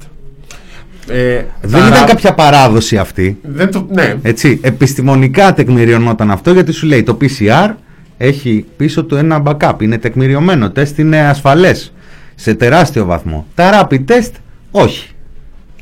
και με rapid θες κα- μετά και PCR. Ναι, αν κάνεις rapid και Οπότε είσαι θετικός πας για PCR. Οπότε έτσι και αλλιώς αυτό είναι το πρόβλημα. Και αν βγεις αρνητικός μπορεί και πάλι να θες PCR γιατί μπορεί να σε βγάλει αρνητικό Και ψευδός. ξαφνικά έχουν αρχίσει να δίνει από τον ΕΟΔΗ μια, ένα βαθμό θετικότητας που φαίνεται να βασίζεται και στα Rapid. Και έχει γίνει και μια συζήτηση εκεί στο Sky. Αχ, το Α, χάρη του Γεωργίου το... α, το α, post. α, Ε, το- τι, ναι. είναι αυτό, τι φταίμε εμείς, τι φταίμε εμείς, έτσι Ναι, μας τα ναι, λένε. ναι, Εμάς, ναι, αυτό έτσι μας μας, τα λένε. εμάς αυτό μας είπανε. Εμένα- Πάτε εμένα τα αγόρι μου- τώρα και κάντε τα εσείς, μην μας ανακατεύετε μας. Που απαντήσανε, εμένα αγόρι μου αυτό, αυτό το ψηφοδέλτιο μου δώσαν το δίπλα το έβαλα, δεν ξέρω τώρα παιδάκι μου, δεν ξέρω. Όχι, έτσι με το ψυχοδέλτιο στα δόντια το λες αυτό, με κλειστά το, το στόμα. Θα έχουμε, Λοιπόν, αυτό είναι το ζήτημα. Α. Θα έχουμε περισσότερα κέντρα εμβολιασμού όπως θα έχουμε κέντρα υγείας. Σε κάθε χωριό και ένα κέντρο. Καλά, χαμός θα είναι. Λοιπόν, άκουσε να δεις απλά μαθηματικά. Απλά μαθηματικά. Βασίλης Κικίλιας, σχέδιο εμβολιασμού. 2 εκατομμύρια 170.000 πολίτες τον μήνα σε 1018 εμβολιαστικά κέντρα. Ναι. Θα βάλω μια παρένθεση. Δεν ξέρω αν το είδες, φίλοι που μας ακούνε, φίλοι και φίλες που μας ακούνε, πρέπει να το είδαν, ότι είδαμε τυχαία ένα σχέδιο τη, γερμανικό πριν από λίγες ημέρες στην Deutsche Welle, που υπολόγιζε να ξεκινήσουν με 2.500 ε, σε- και μάλιστα σε ένα μεγάλο, με μεγάλους εκθεσιακούς χώρους και τέτοια που εξασφαλίζουν, έτσι, όχι τα 1018 που θα τα δείτε. Λοιπόν, και λέει ας πούμε το Βερολίνο υπολογίζει περίπου στις 600.000 θέσεις το μήνα. Το Βερολίνο. Έτσι. Ε, το, η Βόρεια Ρινανία και τα λοιπά έχει βγάζει έναν αριθμό λιγότερο από 100.000 το μήνα. Ας τα αφήσουμε αυτά, οι Γερμανοί δεν ξέρουν. Το σχέδιο του Κικίλια τι λέει; Λέει 1018 κέντρα ε, να κάνουν το μήνα 2.170 εμβόλια, εμβολιασμούς. Λοιπόν, είστε μαζί μου, κρατηθείτε. Λέει ο Κικίλιας ότι ένας, ε, ότι ο ένας εμβολιασμός θέλει 10 λεπτά. Άρα ένας ε, ε, υγειονομικός που θα κάνει το εμβόλιο στην ώρα μπορεί να κάνει 6 εμβόλια. Στη βάρδια 48. Ωραία. Και η άλλη του βάρδια, η βραδινή, ο άλλος που θα έρθει 96. Για να κάνει ένα εμβολιαστικό κέντρο ε, για να μπορέσει να βγει ο αριθμός των 2 εκατομμυρίων τόσων πρέπει το κάθε εμβολιαστικό κέντρο να κάνει 7.000 εμβολιασμούς τη μέρα. Για να κάνει ένα εμβολιαστικό κέντρο 7.000 εμβολιασμούς τη μέρα με κάποιους να κάνουν και τα ρεπό του πενθυμέρου των υγειονομικών, γιατί μας τα είπε και αυτά ο Βασίλης Ογικηλιά, πρωινή βραδινή βάρδια, Κυριακή ρεπό. Χρειάζονται 200 εργαζόμενοι σε κάθε εμβολιαστικό κέντρο. Δηλαδή σε 1018, να τα χαρίσω τα 18, σε 1000 εμβολιαστικά κέντρα, χρειάζεται 200.000 εργαζόμενους οι οποίοι θα κάνουν την ημέρα στο κάθε κέντρο 7.000 εμβολιασμούς. Non-stop, έτσι. Την ώρα 6 εμβολιασμούς, το 8ωρο 48. Άντε, Και με, τσόντα. προσ- και με προσωπικό από τα νοσοκομεία από ό,τι φαίνεται. Προσωπικό από τα νοσοκομεία που μετακινούν δεν έχουν ανακοινώσει κάτι άλλο. Δηλαδή θα, θα είναι, στο τέλος θα είναι η φάση ε, εντάξει θυμάστε τη meth covid εκεί πέρα την κλείνουμε γιατί δεν έχουν Πρόσεξε το προσωπικό τώρα. το στείλαμε στα εμβόλια. Entry. Και τι θέλετε τώρα; Έντρι στη, Να μην στη εμβολιαστεί ο συζήτηση. κόσμος. Αυτό που λέει ο Θάνος έχει να κάνει με την όποια πρωτοβάθμια που έχουμε που θα πρέπει να πάυσει. Δηλαδή όλ- θα πρέπει να βρεθούν 200.000 άτομα να πάνε και να εμβολιάζουν ε, τον κόσμο και να μην ασχολούνται με κάτι άλλο. Γιατί είπαμε στο 8 ώρο 50, δεν γίνεται να χα- 48. Ένα. Δύο. Και αυτό το είπε ο κύριος Κούβελας και συμφώνησαν και οι υπόλοιποι συνομιλητές. Ότι η άδεια που παίρνουν τα εμβόλια είναι conditional. Μεταξύ άλλων λοιπόν προβλέπεται η στενή παρακολούθηση των, ε, ασθενό, των ε, ανθρώπων που εμβολιάζονται. Πράγμα που σημαίνει ότι θες δεν θες 10 λεπτά είναι πολύ λίγος χρόνος για να ασχοληθείς με τον άνθρωπο. Χώρια που θα πρέπει να, ασχολείς, να διαθέσεις και πόρους στα logistics, να τους καταγράψεις, να έχεις επικοινωνία μαζί τους, να τους κάνεις εξετάσεις και ούτω καθεξής. Επίσης, τι μήνα έχουμε, Δεκέμβρη. Άντε και, και Γενάρη που λένε ότι ξεκινάμε τους εμβολιασμούς ο ιός αυτός έχει δείξει ότι μία σχετική περιοδικότητα την έχει.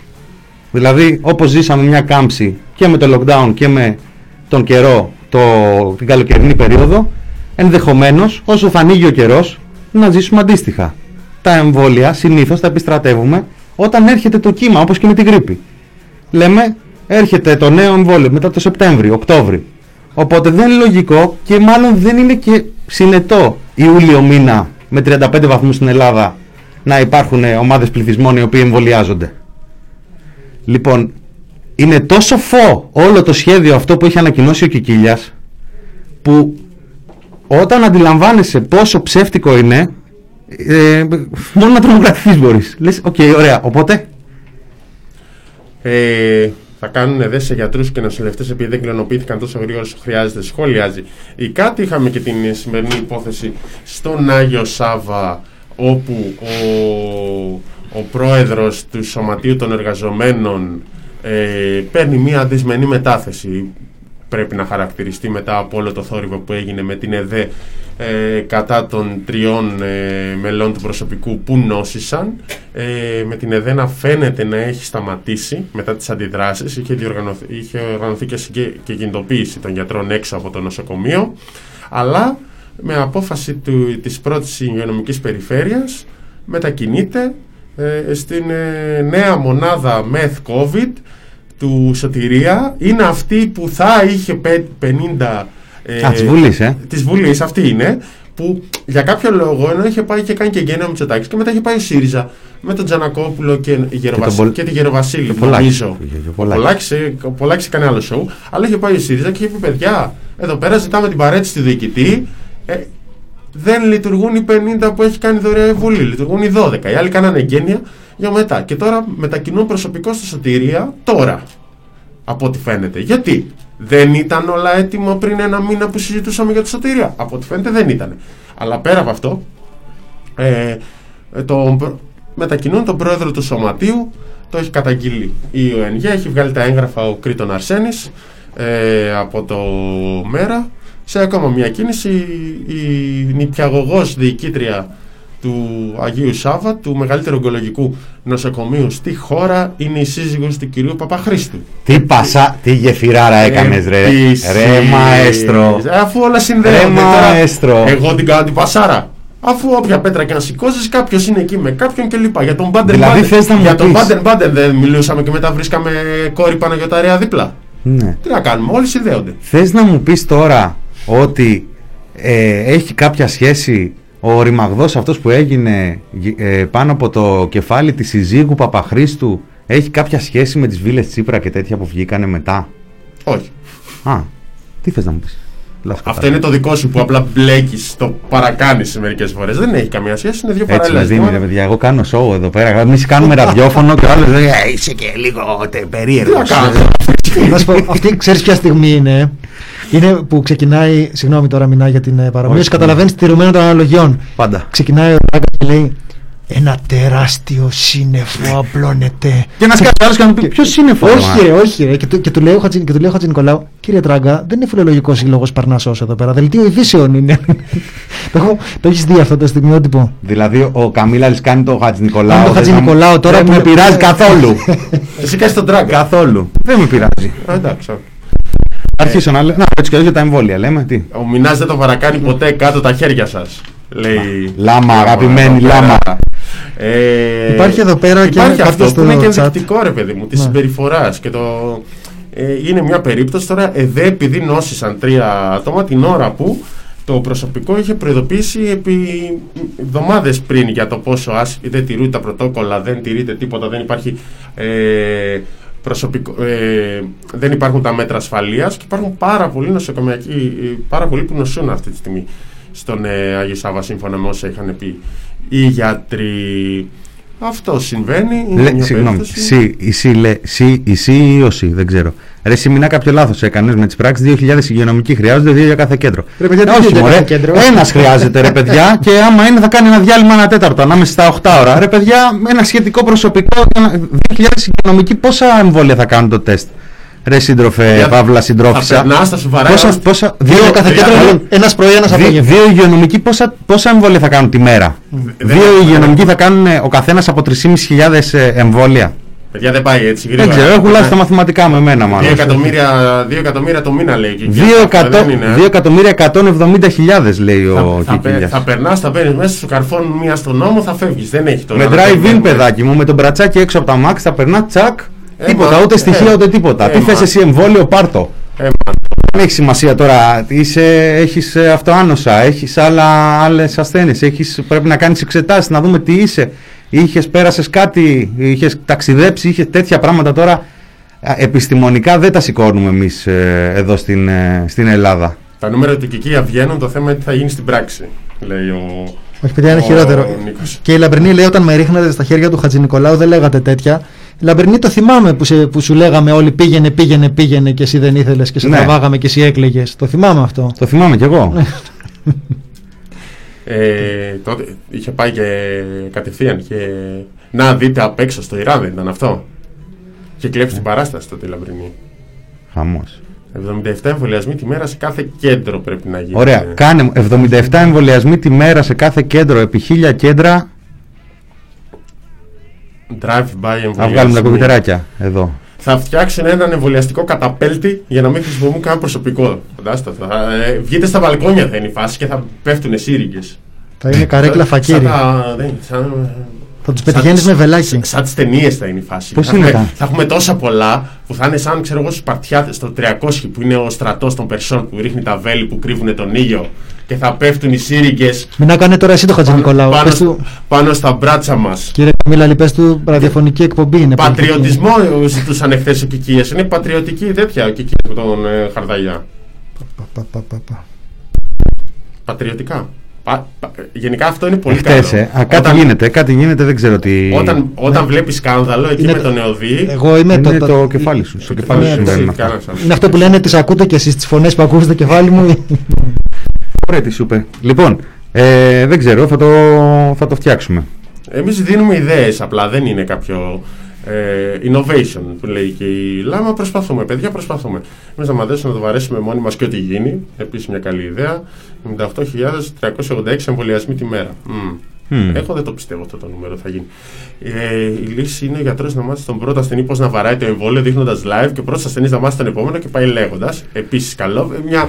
Όλοι Ρε- μαζί δεν είμαστε σε αυτό. Ρε παιδιά, μια λίστα πέτσα. Όλοι μαζί δεν είμαστε σε αυτό. Μια λίστα πέτσα κάτω μόνος σου. Πώς δείχνανε τα βρακιά μας όταν θα γυρίζουμε Τι θα βάλω το, πορτο, μάσκα; το πορτοσάλτε και εδώ ορίστε κάντε το εμβόλιο. Σιγά. Σιγά. Θα εμβολιάζουμε ένα στον άλλον. Αφήνουν, ξέρω εγώ, έξι εμβόλια εδώ πέρα. Εμβολιάζω εγώ τον Κωνσταντίνο, Κωνσταντίνος στο μήνα, μήνα σε μένα, μια χαρά. Ανταλλαγή δώρων. Να γυρίσεις. Σαν το- Να πάει σε όλους. Να γυρνάει, να γυρνάει. Ήτανε να μας βρει όλους που έπαιζε. Όπω το- που είναι κλασική ατάκα που λέει κανείς στα εμβόλια. Να γυρνάει. Παιδιά να γυρνάει. Ναι. Ε, Όπως υπήρχε το. που δεν ήταν αλήθεια, το σατυρικό tweet του Μητσοτάκη που κυκλοφορούσε, να μας βρει όλους το 21 μια σύριγγα στον μπράτσο. Αυτό να ήταν αλήθεια. Αυτό το. Αλλά το τα τίποτα κοιτά άλλο. και λίγο. Δηλαδή το βλέπεις και λες τσεκάρεις τώρα- στο Twitter. Εγώ μπήκα. Το όχι να το έχει ρίξει. Κι εγώ μπήκα. Ναι. Κι εγώ μπήκα γιατί εδώ κάνουμε ρεπορτάζ. Δεν είναι.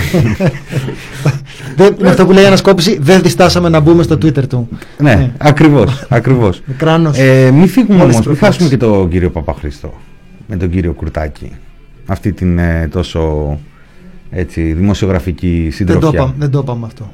Όχι, δεν το είπα. Είπαμε ότι η Αυτό κυρία. καλά, Όχι, βρίζαμε το ΣΥΡΙΖΑ. Ναι, το αλλά πρώτο. εκεί που πας να Α, βρεις το ΣΥΡΙΖΑ και. Ναι. Το, ήτανε πα- παραπλήσιο του. Συγγνώμη, επειδή βρίζαμε ΣΥΡΙΖΑ, νόμιζα το είπαμε και αυτό. Εκεί που πας Έχετε λοιπόν να δίκιο, βρεις έχετε δίκιο. ΣΥΡΙΖΑ για, το, για την τροπολογία, σκάει και το άλλο και λες εντάξει. Όχι, εδώ Όχι, ο Σκάι από αυτή την ώρα έμεινε απ' έξω. πέρα από αυτό.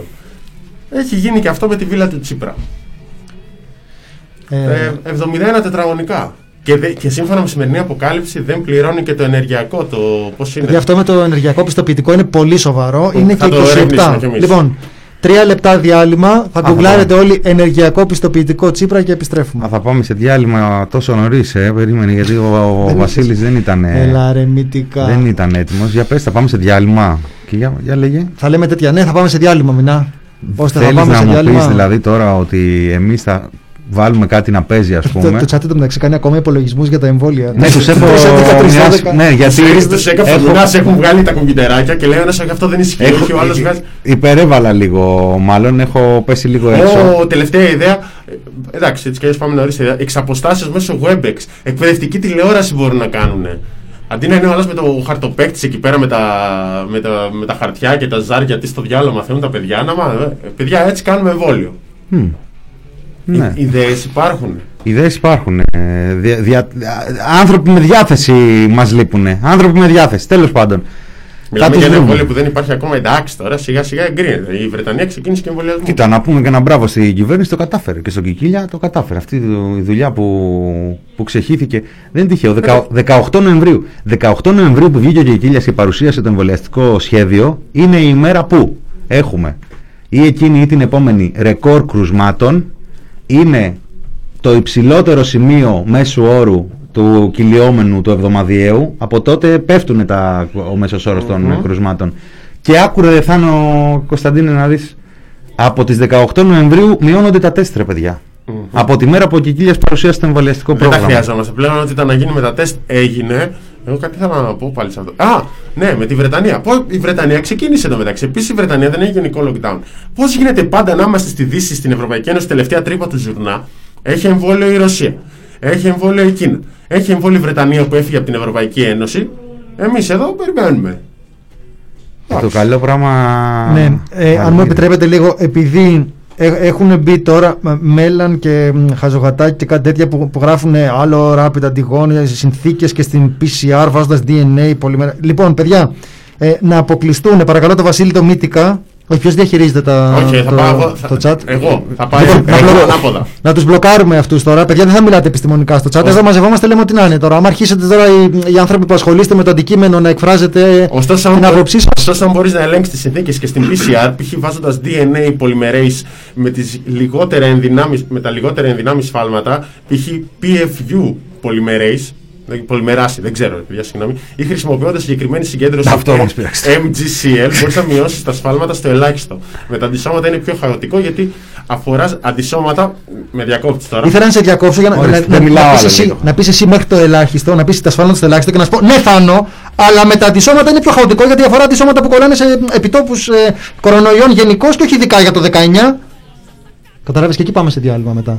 Α, Να, να, να νομίζει ο κόσμος ότι τσακωνόμαστε σε υψηλό επίπεδο. Κατάλαβες ότι γίνεται συζήτηση τεχνική εδώ πέρα. Δεν παίζουμε. Παιδιά, αυτό συμβαίνει και λίγο πριν, το, λίγο πριν βγάλουμε τα κρούσματα. Έχουμε πάρει την λίστα του ΕΟΔΗ, προσπαθούμε να βρούμε τα τεστ, προσπαθούμε να βρούμε τους νεκρούς. Είμαστε εκεί στα εξελάκια. Ε, αυτό γίνεται. Ναι, αλλά πόσα rapid είναι αυτά; Είναι τα rapid με την πολυμεράση ή χωρίς την πολυμεράση. Ο Λάμα λέει: Όποιος γράφει σοβαρά τρώει μπαν. Ωραία, δεν θα μπλοκαριστώ ποτέ. με, αυτή την, Συνεννοηθήκαμε. με αυτή την ευχή σε όλους και σε όλες πάμε σε ένα μικρό μουσικό διάλειμμα και γυρνάμε.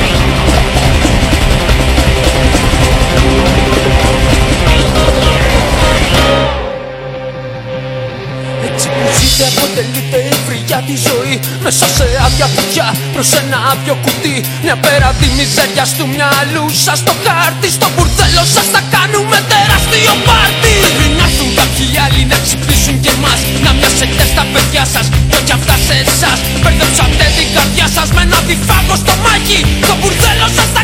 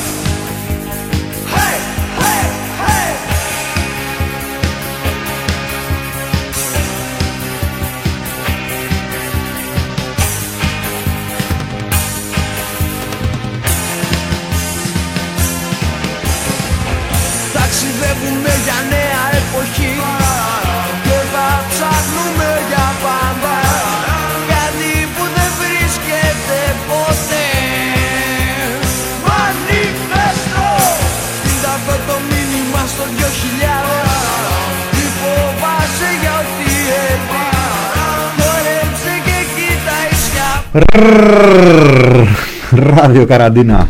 Παιδιά, επειδή προκαλείται με τα επιστημονικά ο Θάνος, επειδή το, έχει κοιτάξει Ταράχτηκε το θέμα. λίγο, το- ταράχτηκε Ρε παιδί μου, λίγο. επειδή το έχει Ναι, ναι. κοιτάξει, ε, μας έλεγε λίγο τι έχει, τι έχει σκεφτεί Πες τα λίγο και για, τώρα, το, Θάνο. για το θέμα. Θα, Θάνο, Μισό Πες να- τα. τη σημειώση μου, παιδιά, τη σημειώση μου. Το, από την, Από ε, μέσα.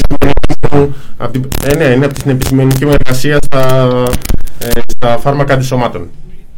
Ε, λοιπόν, τι πού βρισκόμαστε τώρα και να μην κάνετε παρεμβολές όταν διδάσκω επιστήμη. Μπαίνουνε στην πόλη λυσασμένοι Hey, hey, hey!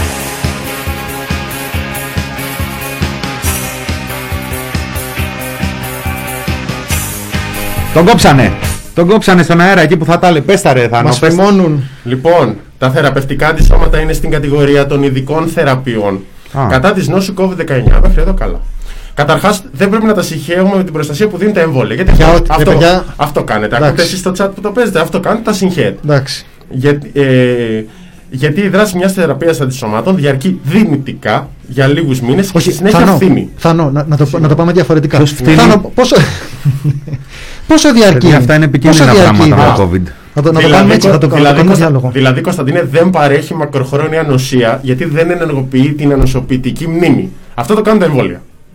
Έχεις δίκιο ρε Θάνο. Δηλαδή το φάρμακο δεν είναι εμβόλιο. Έχεις δίκιο ρε Θάνο. Επί του παρόντος, λοιπόν, υπάρχουν πάρα πολλές θεραπείες αντισωμάτων σε διάφορα στάδια ανάπτυξης και όταν εγκριθούν στην Ευρώπη θα είναι διαθέσιμες σε επίπεδο θεραπείας, όχι μόνο κλινικής δοκιμής, και αυτό ισχύει και για τη χώρα μας. Αυτές που προπορεύονται, δηλαδή που έχουν πάρει έκτακτη άδεια χρήση τη ΕΠΑ, είναι των εταιριών Regeneron και Eli Lilly. Για ένα διάστημα είχαν ε, εργαστεί στη Regeneron και ξέρω είναι καλή εταιρεία. γενικά. Ε, δεν υπάρχει όμως ακόμα αντίστοιχη έγκριση χρήση από τον Ευρωπαϊκό Ναι, Οργανισμό Θάνο, π- περίμενε. Φαρμάκων. Για ποια στάδια όμως προτείνεται η χρήση αυτών των θεραπευτικών Και αντισωμάτων. στις Αυτό δυο- θέλω να ρωτήσω εγώ. Ε, Είναι ξεκάθαρο, εντάξει, απορώ ότι έχεις μάθει μαζί μου τόσα χρόνια εκπομπή. και στις δύο περιπτώσεις, Κωνσταντίνε, η έγκριση αφορά στη θεραπεία του ήπιους μέτριου COVID-19 σε Α. ασθενείς ηλικίας 12 ετών και άνω με θετικό τεστ COVID, οι οποίοι διατρέχουν υψηλό κίνδυνο να νοσήσουν σοβαρά με COVID ή να νοσηλευτούν. Η θεραπεία είναι αυτό που θα ρωτήσω τώρα. Είναι μια ενδοφλέβια δόση και Ναι, πρέπει να περίμενε.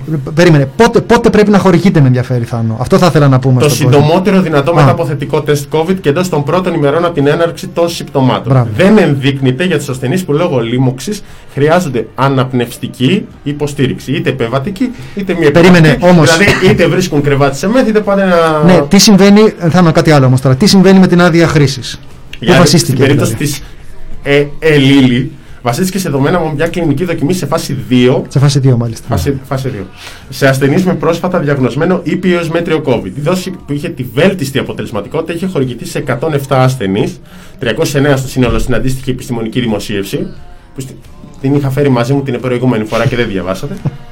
Η Regeneron απ' την άλλη είχε αντίστοιχα ανακοινώσει τα αποτελέσματα της κλινικής δοκιμής και στο σύνολο αποτελέσματα περίπου 800 ασθενείς. Γι' αυτό είναι και η καλύτερη εταιρεία και εγώ γι' αυτό δουλεύα εκεί.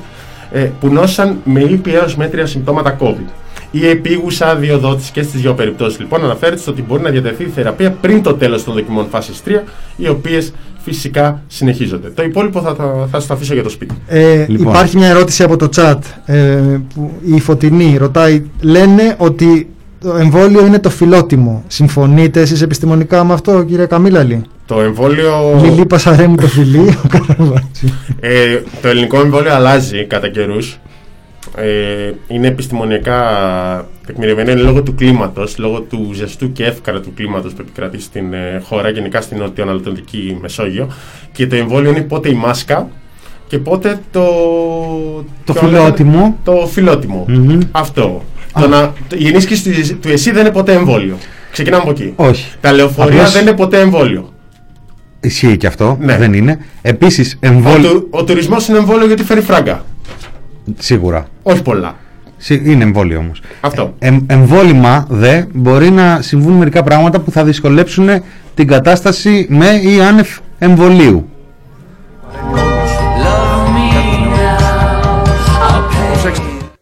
Εσείς το πιο πιθανό είναι να νοσήσετε ήπια ή και χωρίς καθόλου συμπτώματα. Όμως κυκλοφορώντας άσκοπα κυκλοφορείτε και τον ιό. Απειλείτε έτσι τους γονείς και τους παππούδες σας, αλλά κινδυνεύετε και ήδη. Γιατί αυξάνοντας τους ασθενείς πλημμυρίζουν τα νοσοκομεία. Και αυτό σημαίνει ότι αν αύριο έχετε ένα τύχημα, πέσετε με τη μηχανή σας, δεν θα υπάρχει εντατική να σας περιθάλψει. Συνεπώς, η ανεμελιά δεν είναι ψευτοαντίσταση, δεν είναι μαγιά ή εξυπνάδα. Είναι απλά ανευθυνότητα. Προσέξτε. Οι ειδικοί προειδοποιούν ότι στις στιγμές της ανεμελιάς γινόμαστε πιο ευάλωτοι στον ιό. Ε, αυτή τη στιγμή είναι ξεκάθαρο πού είναι το πρόβλημα. Μας το λένε όλοι οι ειδικοί. Είναι σε νεότερες ηλικίες. Σχετίζονται με την ε, κυρίως διχτερινή ε, διασκέδαση και με την ανεμελιά ε, μιας ηλικίας η οποία εκ των πραγμάτων έχει μάθει να ζει με έναν ε, διαφορετικό τρόπο. Και πρέπει να σας πω ότι ενοχλήθηκα προσωπικά που μια μικρή στιγμή ε, ανεμελιάς ε, ή αυλεψίας ε, διωγγώθηκε σε τέτοιο βαθμό. Συνεπώς,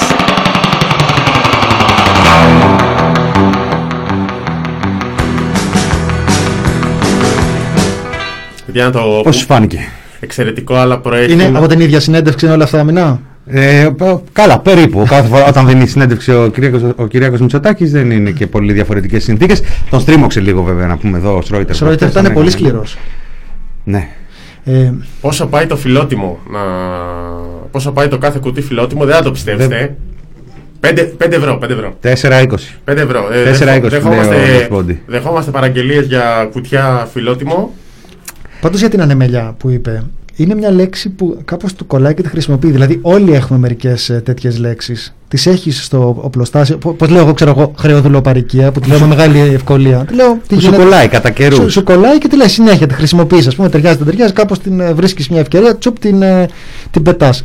Έτσι, έτσι και αυτό, έχει και αυτό στην ανεμελιά, γιατί δεν είναι μια πολύ συνηθισμένη λέξη. Ναι. Ε, μόνο ο γραμμένος που είχε την αφίσα η Ανεμελή. Ανεμελή, Ε, ναι. ανεμελή. Ναι. Ε, Αλλά γενικά δεν είναι πολύ συνηθισμένη η λέξη. Είναι, Α, αυτό είναι που έχει ταινί- κολλήσει. Είναι η ταινία η Αμελή. Είναι Ναι. ο Κυριάκος Είναι η Ανεμελή. Ανεμελή και όπως σχολίασε ο Αλέξανδρος Γαστεράτος υπάρχει και η Παπαθεμελή. Υπάρχει και η Παπαθεμέλη. Έπρεπε να υποθεί αυτό. Ναι. Ε, ε, πόσο. Που, είναι ρε παιδί μου η ανεμελιά, όντως. Είναι κάτι που μπορεί να. βέβ- είναι κάτι που, μια λέξη που μπορεί να σου κολλήσει, αλλά είναι μια συμπεριφορά που μπορεί να την επιδεικνύεις. Βέβαια. Μπορεί δηλαδή να είσαι ανέμελος, αλλά να μην το ε, αντιλαμβάνεσαι. Λοιπόν, θα λαϊκίσω με το 3, εντάξει. 1, 2, 3. Πάμε. Α, Ο κόσμος δεν είναι ανέμελος. Ο κόσμος όταν εκτίθεται στον ιό, εκτίθεται γιατί δουλεύει. Σε αντίθεση με τους φίλους του Κυριάκου Μητσοτάκη, που δεν έχει συναντήσει έναν άνθρωπο που να υδρώνει για να βγάλει το ψωμί του, υπάρχει κόσμος που δουλεύει και εκτίθεται σε κινδύνους για να δουλέψει. Και αυτό δεν είναι ανεμελιά. Αυτό είναι άνθρωποι που κανείς δεν έχει φροντίσει να τους προστατεύσει προκειμένου να μην εκτίθενται σε κινδύνους για να πληρώνουν τον νίκη τους. Εκεί φτάσαμε. Αντιθέτως, Αυτό είναι λαϊκισμός τώρα. Αντιθέτως, στην περίπτωση του Κυριάκου Μητσοτάκη πρόκειται όχι για ανεμελιά, αλλά για προκλητική αδιαφορία, για κανόνες που έχει επιβάλει σαδιστικά σε άλλους την ώρα που δεν τους έχει προστατεύσει. Δηλαδή, δεν έχει φροντίσει να τους προσφέρει τα, την ελάχιστη προστασία που χρειάζονται εκεί που την ζητούν, που λένε τι θα γίνει με τους χώρους εργασίας, τι θα γίνει με τα λεωφορεία, τι θα γίνει με τις ΜΕΘ, τι θα γίνει με τα τεστ, δεν έχει φροντίσει να τους προσφέρει τίποτε από αυτά. Την ίδια στιγμή, σαδιστικά, τους κόβει το βραδινό περίπατο, έτσι, για πλάκα, για να δείχνει ότι κάτι κάνει. Κατά την άποψή μου, αυτή είναι η μόνη λογική εξήγηση σε αυτό. Και δεν είναι τώρα ότι θα πάει κάποιος στο σπίτι κάποιου και θα μεταδώσει τον ιό. Μην τρελαθούμε τώρα. Και από απόλυτη αδιαφορία για το τι συνέπειες μπορεί να έχει για τον ίδιο το να συλληφθεί παραβιάζοντας τα μέτρα τα περιοριστικά αυτό που κάνει δεν περιγράφεται ως ανεμελιά, γιατί ανέμελος δεν μπορείς να είσαι σε αυτές τις συνθήκες. Όταν πεθαίνει κόσμος, Άδικο. η ανεμελιά δεν είναι, κατα... δεν Δηλαδή είναι τώρα, κατάλληλη λέξη. Ο Πρωθυπουργός σε μια στιγμή ανεμελιάς στο τέλος της περασμένης εβδομάδας προ, την προηγούμενη Που είχες πει Κυριακή, πολύ καλά τι εβδομάδα στους ήταν αυτή; 690 νεκρούς που κατάφερε ο άνθρωπος να έχει μια στιγμή ανεμελιάς και που υπερασπίστηκε αυτή τη στιγμή ανεμελιάς έπειτα από 680 νεκρούς δεν έχει το δικαίωμα δηλαδή ο Ναι. άνθρωπος ε, να πω, να πω το κορυφαίο επιχείρημα όλων των... Δηλαδή εσύ τι θα έκανες ρε Καλά, Κωνσταντίνε; Ο Κυριάκος είναι Εσύ ανέμελος, τι θα ο έκανες; Κυριάκος είναι ανέμελος από τη μέρα που γεννήθηκε πρώτα απ' όλα. Και, και αυτό δεν άλλαξε ούτε, στο, ούτε στον, ε, στον 1,5 χρόνο. Ε, αλλά μισό γιατί συζητάνε για συνδρομές και όταν συζητάνε για συνδρομές δεν. Πάβει κάθε άλλη συζήτηση. Κάθε άλλη συζήτηση πάει πιο πίσω. Ε, Κω- Κω- Κωνσταντίνε, μίλα μετά εκεί το λαϊκισμό σου για, τη φα- για τους εργάτες στη φábrica. Όχι, όχι, αυτά είναι συνδυασμός. Πετάς το λαϊκισμό και λέει μετά ο άλλος να κάνει τη συνδρομή και πάμε την κουβέντα στις συνδρομές. Με Κατάλαβες, συνδρομές αλλά θέλει θα όλα πει μαζί. Πάνω από 10 ευρώ δώρο μια κούπα, το ζυν και δύο κουτιά φιλότιμο. Δεν δίνουμε κούπα δώρο με πάνω από 10 ευρώ, συγγνώμη.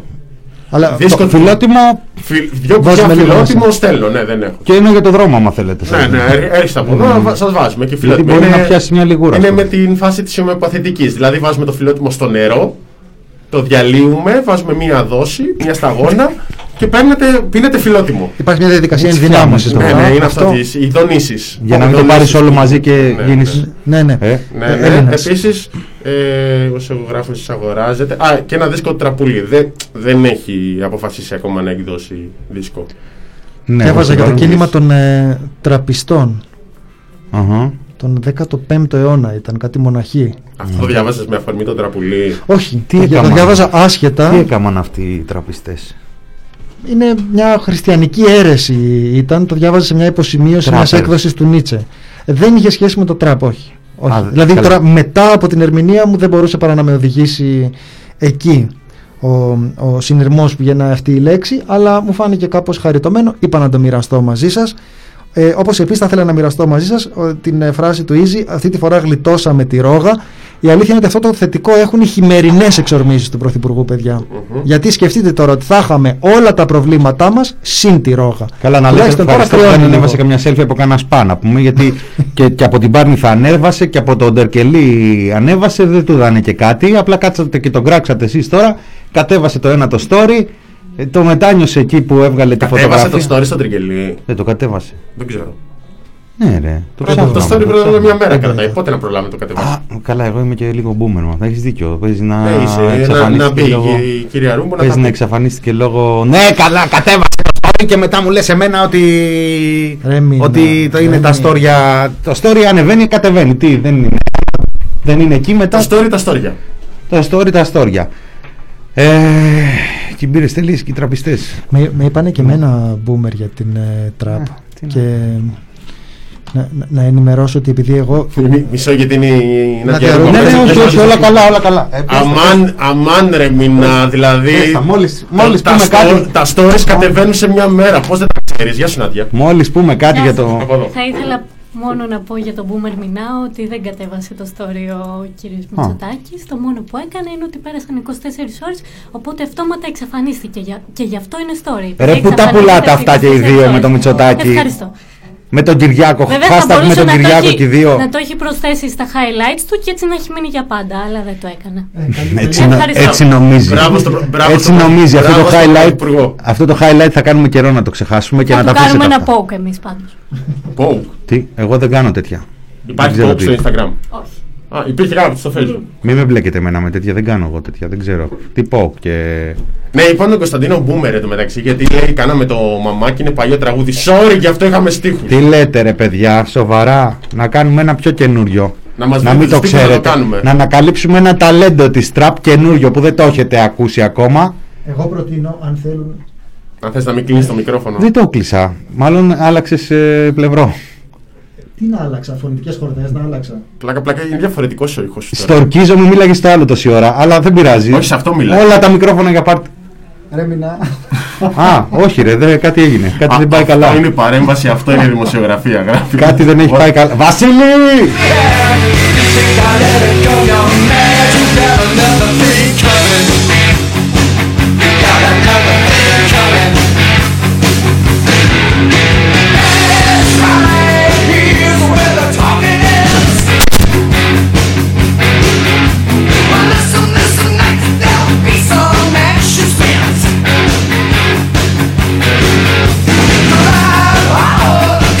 Λοιπόν, έχουμε δεχτεί επίθεση εδώ. Ποια είναι Γεια. hackers. Αυτό δουλεύει; Αυτό δουλεύει. Είναι αντίπαλοι τράπερς που Του επειδή μπανά. τώρα αρχίσαμε να μιλάμε για τον τραπουλί, ήθελα να ξεχαστεί το θέμα. Δεν θα ξεχαστεί το θέμα. Εντάξει, παιδιά, απλώς να εξηγήσω ότι εγώ δεν είχα ούτε στα 18 μου την αγωνία να ακούω την ε, μουσική της εποχής μου. Ρεμπέτικα άκουγα στα 18 μου, οπότε δεν με, δεν με θίγει να μου λέει κανείς ότι είμαι άνθρωπος του μ, παρελθόντος. Και πραγματικά ε, το, το πρόβλημα είναι με αυτή τη μουσική. Ξέρω ότι πα- πα- είναι πολύ συνηθισμένο να θέλει κανείς να κολακεύσει τους νέους, αλλά επειδή εγώ δεν, δεν είχα ποτέ αυτή την αγωνία. Κάποιος, κάποιος πρέπει να πιάσει αυτά τα παιδιά από το χέρι, να τα φιλήσει στο μέτωπο, να τους χαϊδέψει λίγο το κεφαλάκι και να, το, να προσπαθήσει να τους υποδείξει κάτι μουσικότερο. Το λέω με αγάπη δηλαδή. Εν τω μεταξύ, τι- πέρα από τα αρνητικά σχόλια που λογικό να υπήρχαν, είναι τα σχόλια τα φοβερά ότι είναι τόσο κακό που μ' άρεσε και επίσης το στοχεύαμε και αυτό.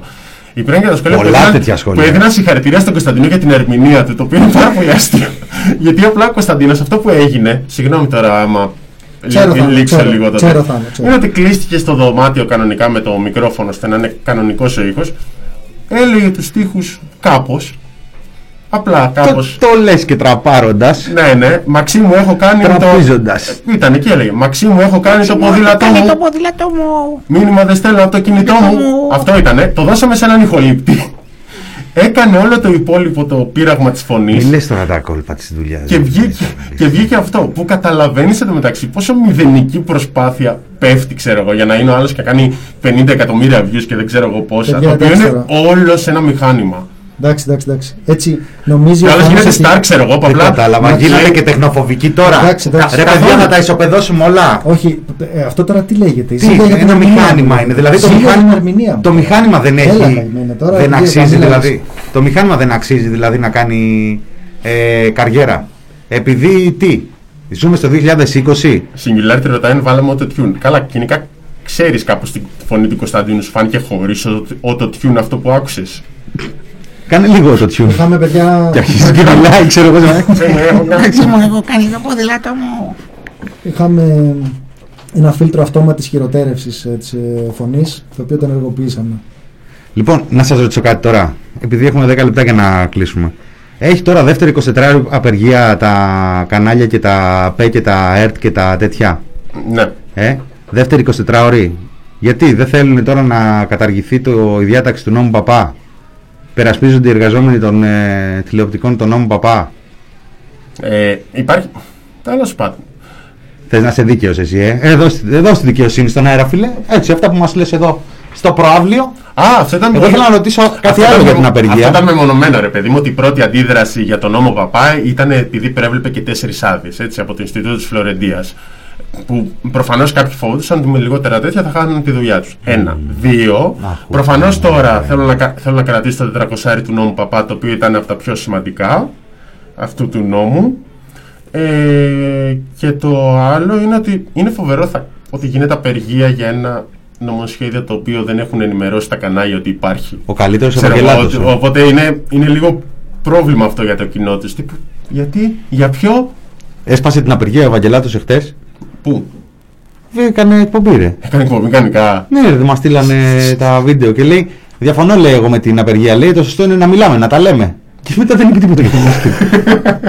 Όχι, ρε, να μιλάμε να τα λέμε, ξέρεις, με τον κόσμο, να υπάρχει επικοινωνία. Εγώ να τα ρωτήσω κάτι λέμε. τώρα. Ναι, με παίρνει λίγο να τα πούμε, να τα λέμε, ρε φίλε. Απεργία από χτες το απόγευμα στις 6. Ωραία. Θες να δοκιμάσουμε και τα άλλο 20. Για δώσ' του. Ένα, δύο, Α, τρία. κάτι γίνεται. Αυτό τι, τι ξανάρθει Κάνει τώρα, πώς τσι- ξαναζωντάνεψε δηλαδή τώρα αυτό. τσιτσιρίζει. Έχει πέσει νερό στο λάδι και δεν. ε, Πάντως αυτό τώρα... Όπα. Κάνει κάτι τσίρι τσίρι.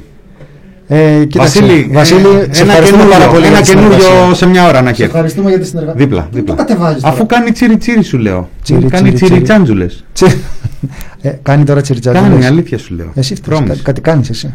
Πρόμης, ο Βασίλης. Ο Βασίλης. Ε, δηλαδή τώρα αυτοί απεργούν από χτες στις 6. Καταρχάς υπάρχουν ε, μάγκες όπως είδαμε ο Άδωνος Γεωργιάδης δεν τον νοιάζει. Θα βγει σε μια εκπομπή στο facebook, σε ένα tiktok, κάτι θα κάνει ο άνθρωπος. Να ξέρεις ότι μετράω πόσες φορές αναφέρεις τον Άδωνη Γεωργιάδη σε μια σιωπηλή μέρα του Άδωνη Γεωργιάδη. Ναι, γιατί εμείς εδώ Είναι- δίνουμε είμαστε- μάχες στα καρακόμματα. Κατάλαβες, όχι σαν Είμαστε- τους άλλους τους Λάρτ που σας έχουν πείσει. Λένε τι ασχολείστε με τον Άδωνη, τι ασχολείστε με τον Άδωνη. Και λένε, Ναι, α, μην ασχοληθώ με τον Άδωνη. Με τον Άδωνη δεν ασχοληθώ. Πήγε και τον έψαξε Με σε τον έναν, Άδωνη. σε έναν που έχει Τον έψαχνα, δεν τον είδα. τρεις φορές λιγότερη την ακροματικότητα τη δικιά μας, ξέρω εγώ, σε οποιοδήποτε ώρα και να ανοίξει το ραδιόφωνο. Φτηνέ. Και έψαξε τον Άδωνη και τον βρήκε. Φτι- φτι- φτηνή συκοφαντία. Δεν, δεν έψαξα τίποτα. Ναι, ναι. Έχω πατήσει κουδουνάκι στο κανάλι του Υπουργού και μου έρχονται τα βίντεο του όταν τα ανεβάζει.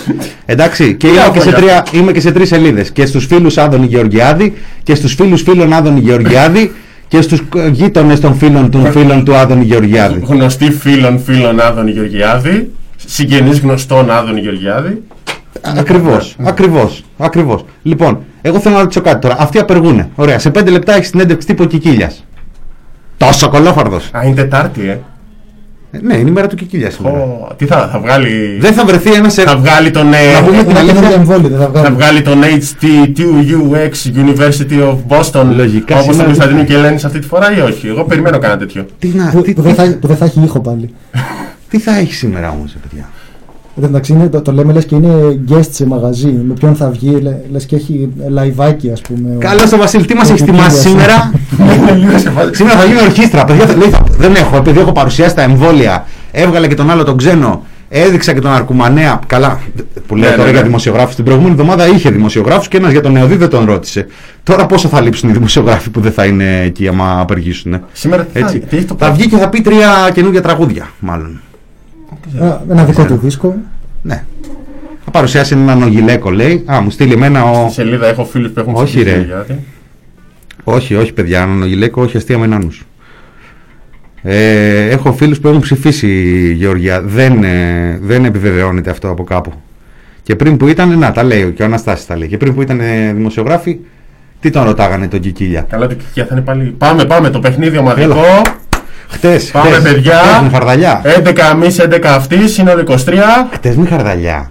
Απ' τη μία ήταν αυτό με τον πατριωτισμό που είπαμε νωρίτερα. Απ' Για την τα άλλη όμως γενικά. ρε, εσύ, ήταν και ένα φορετό πράγμα. Γενικά ο κανόνας είναι όταν σου τη λένε για σκάνδαλα, εσύ θα πετάς πατριωτισμό. Ναι, αλλά εδώ υπάρχει και ζουμάκι από πίσω, από κάτω. Ζουμάκι, γιατί έχουμε, ε, το γράφουν ο κυβερνητικός τύπος, έτσι. Ότι από τη μία είναι ο Κικίλιας με τον Αρκουμανέα με το σύστημα αυτό του ΕΟΔΥ και από την άλλη είναι ο Χαρδαλιάς και το σύστημα το δικό του της ιχνηλάτησης και ούτω καθεξής και ότι αυτά είναι δύο στρατόπεδα και αυτοί χτες εμφανίστηκαν, πώς το έλεγε ο Αρκουμανέας, μια οικογένεια είμαστε όλοι στο κράτος. Εδώ. Εντάξει, κάνανε και συνάντηση, λες και έχει σημασία που συναντήθηκαν ο τάδε με την, Όχι, τα- τίποτα, τα, ρε. τα υπουργεία μεταξύ τους. Τα Υπουργέ βγάζουν μου, υφυπουργέ μου, αγαπημένε, Ναι, πατριωτισμός, και Δίπλα γραφείο. Πάμε ξέρω. λίγο ακόμα. Συναντήθηκε ο Μινάς Κωνσταντίνου με τον Κωνσταντίνο Πουλή σήμερα στις 4 στο, στα γραφεία The Press Project. μια τσέλφι. Μια selfie. Μπάσκετ έπαιζε και εκεί Αζερεθάνο. Ε, εντάξει. Ελέγχεται η πληροφορία, άλλο στην ποντή. Ε, έπαιζε ρε φίλε, έπαιζε. Έπαιζε, Ναι, ναι. τι να... Ναι. Έχουμε Το, τύχει... το, το μπάσκετ, ε, δεν ξέρω, ρωτήσαμε σε αυτό. Έπαιζε ρε, έπαιζε. έπαιζε. Ε, τον έχω δει δηλαδή ρε, με φανέλα σου. Καλά, και εγώ τον έχω δει, δεν είναι. Δεν το φανταζόμουν ποτέ. Δηλαδή είναι και το αστείο που παίζει στα social. Φαντάζεστε να σας έλεγαν το 2000, ξέρω εγώ, θα έχουμε πανδημία το 2020 και υπουργός υγείας στον αναπληρωματικό τριάρι της ΑΕΚ. Λοιπόν, ε, κλείνοντας, Αλλά έτσι είναι η ζωή απρόβλεπτη. κλείνοντας, πριν παραδώσουμε στον υπουργό μας, βγήκανε τα σημερινά στοιχεία και είναι αποκαρδιωτικά 1677 τα νέα κρούσματα, 95 άνθρωποι έχασαν τη ζωή τους το τελευταίο 24ωρο και 578, ήμασταν στους 576 αν δεν κάνω λάθος για σωληνωμένους, στα ίδια, στα ίδια αριθμητικά στους ε, διασωληνωμένους, μακάρι όσοι βγήκανε να, όσοι, είναι, όσοι ήταν χτες και δεν είναι σήμερα να είναι επειδή βγήκανε. Ε, 3.289 θάνατοι Αποκαρδιωτικά τα βλέπεις και εσύ. μετράμε. Τα βλέπεις εσύ που είσαι αριστερός γκρινιάρης και όλο κάνεις κριτική. Ο υπουργός σε λίγο θα είναι σε φάση χειροκροτήματα. Πάμε, παιδιά, μια χαρά. Ξέρεις κάτι, είναι, είναι, ε, βιώνουμε μια κατάσταση εδώ και πάνω από μια εβδομάδα όπου η χώρα μας σε όλους τους δείκτες έχει καρφωθεί στην πρώτη θέση διεθνώς. Έτσι. Έχει καρφωθεί στην πρώτη θέση. Και εμείς τώρα μετά το σοκ για κάποιους που το μάθανε ή που προσπάθησαν να το αναδείξουν τις πρώτες ημέρες όλος τυχαίως εκεί γύρω από τις φωνές του Άδων Γεωργιάδη για το ότι πάμε καλά ζούμε με αυτό ζούμε ως χώρα αντιπαράδειγμα πα, παγκοσμίως, ζούμε ως χώρα η οποία πληρώνει ματηρά τις επιλογές αυτές όλες ε, η δημόσια συζήτηση είναι στη φάση του Λοιπόν, τι να ανοίξουμε τώρα; Να ανοίξουμε κανένα χριστουγεννιάτικο. Ε, μήπως να, να ανοίξουμε και τίποτα παπουτσάδικα και τίποτα ρουχάδικα γιατί ο κόσμος τώρα έχει χρήμα και πώς θα γίνει να το ρίξει στην αγορά και να κινηθεί λίγο το πράγμα γιατί δεν πάει και, και συμβαίνει αυτό αυτή την ώρα. Έχει χρήμα ο κόσμος. Βέβαια ο κόσμος με το ζόρι δεν έχει πάρει ακόμα τις αναστολές Νοεμβρίου μερικοί. Υ- Αρκετοί. Κάτι ο ΑΕΔ και κάτι τέτοια δώσανε μαζεμένα τις προηγούμενες ημέρες να ξέρεις. Πάει, ο- εκεί θα τα ξοδέψει ο άλλος. Κατευθείαν λες. Τώρα έχω στην άκρη. Εγώ σου τα- Έχω λεφτά λες. Τώρα όχι κατευθείαν να τα πληρώνεσαι. Τι θα... Και τώρα λαϊκίζω εγώ. Οκ, μια ΔΕΗ απλήρωτη. Η ΔΕΗ Φεύγει, την- η ο- ΔΕΗ δεν θέλει. φεύγει και λοιπά και τέτοια. Και έχω και 20 ευρώ να πάω να πάρω μια μπλούζα κανένα δώρο τα Χριστούγεννα. Συγγνώμη, το παίξα λίγο τέτοιο. Πανολεθρίαμβος, πάσα πάσα σουτ. Πολύ ωραίο. Τέτοιες ασκήσεις εκεί στο, στην προπόνηση. Τριάδες Λοιπόν. εκεί πέρα, πασούλες. Να- Να πω μια κουβέντα πριν να κλείσουμε, αν μου επιτρέπετε. Κρεμόμαστε από τα χείλη σου. Λοιπόν, ε, την ε, Κυριακή που πέρασε έχασα τον ε, πατέρα μου και χθες ήταν η κηδεία. Τις μέρες αυτές δεν, ε, δεν, άνοιξα, καθ- δεν παρακολούθησα προφανώς καθόλου μα καθόλου την επικαιρότητα. Δεν ξέρω πόσο καιρό έχει να μου, να μου συμβεί αυτό.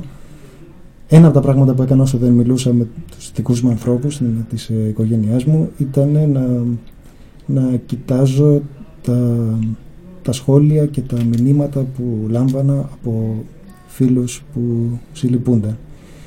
Και θέλω πάρα πάρα πολύ να σας ε, ευχαριστήσω και εσάς που το κάνατε αυτό και την ε, παρέα εδώ του The Press Project για την ε, στήριξη που δεν, δεν είναι μόνο στα, δεν είναι μόνο στα, σε πράγματα που λέει κανείς, είναι σε πράγματα που κάνει. Και θέλω να σας πω ότι νιώθω πολύ πολύ ε, πολύ ευτυχής μέσα στην, ε, μέσα στην ε, στενοχώρια μου πολύ πολύ ευτυχής για αυτή την ε, ε, στήριξη από όλους σας. Σας φιλώ και να είστε καλά. Καλό απόγευμα να έχετε. Σας χαιρετάμε, γεια σας. Γεια σας.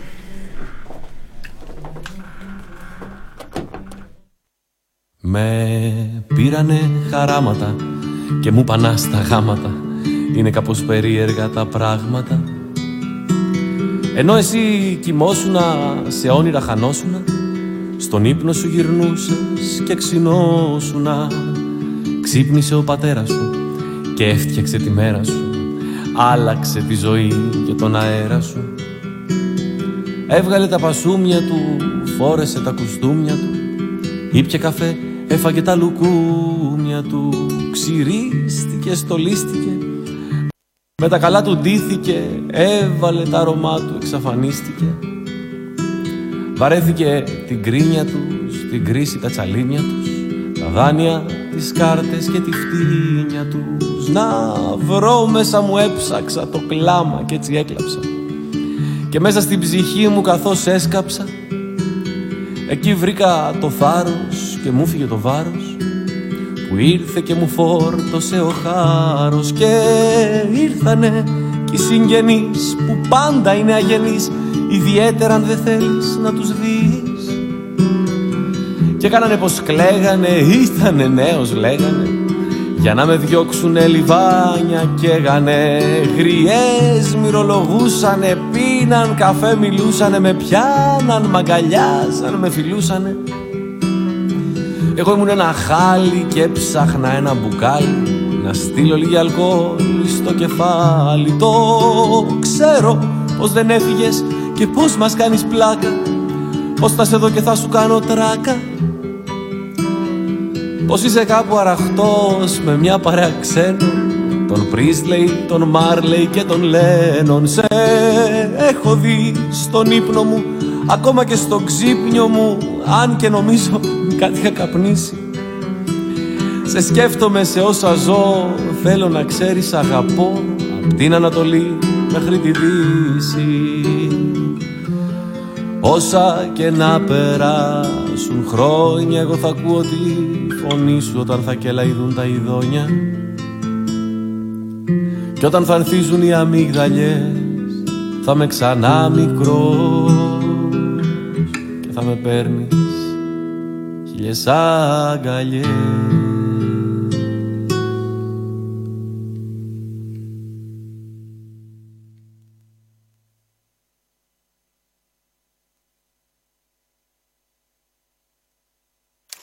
thepressproject.gr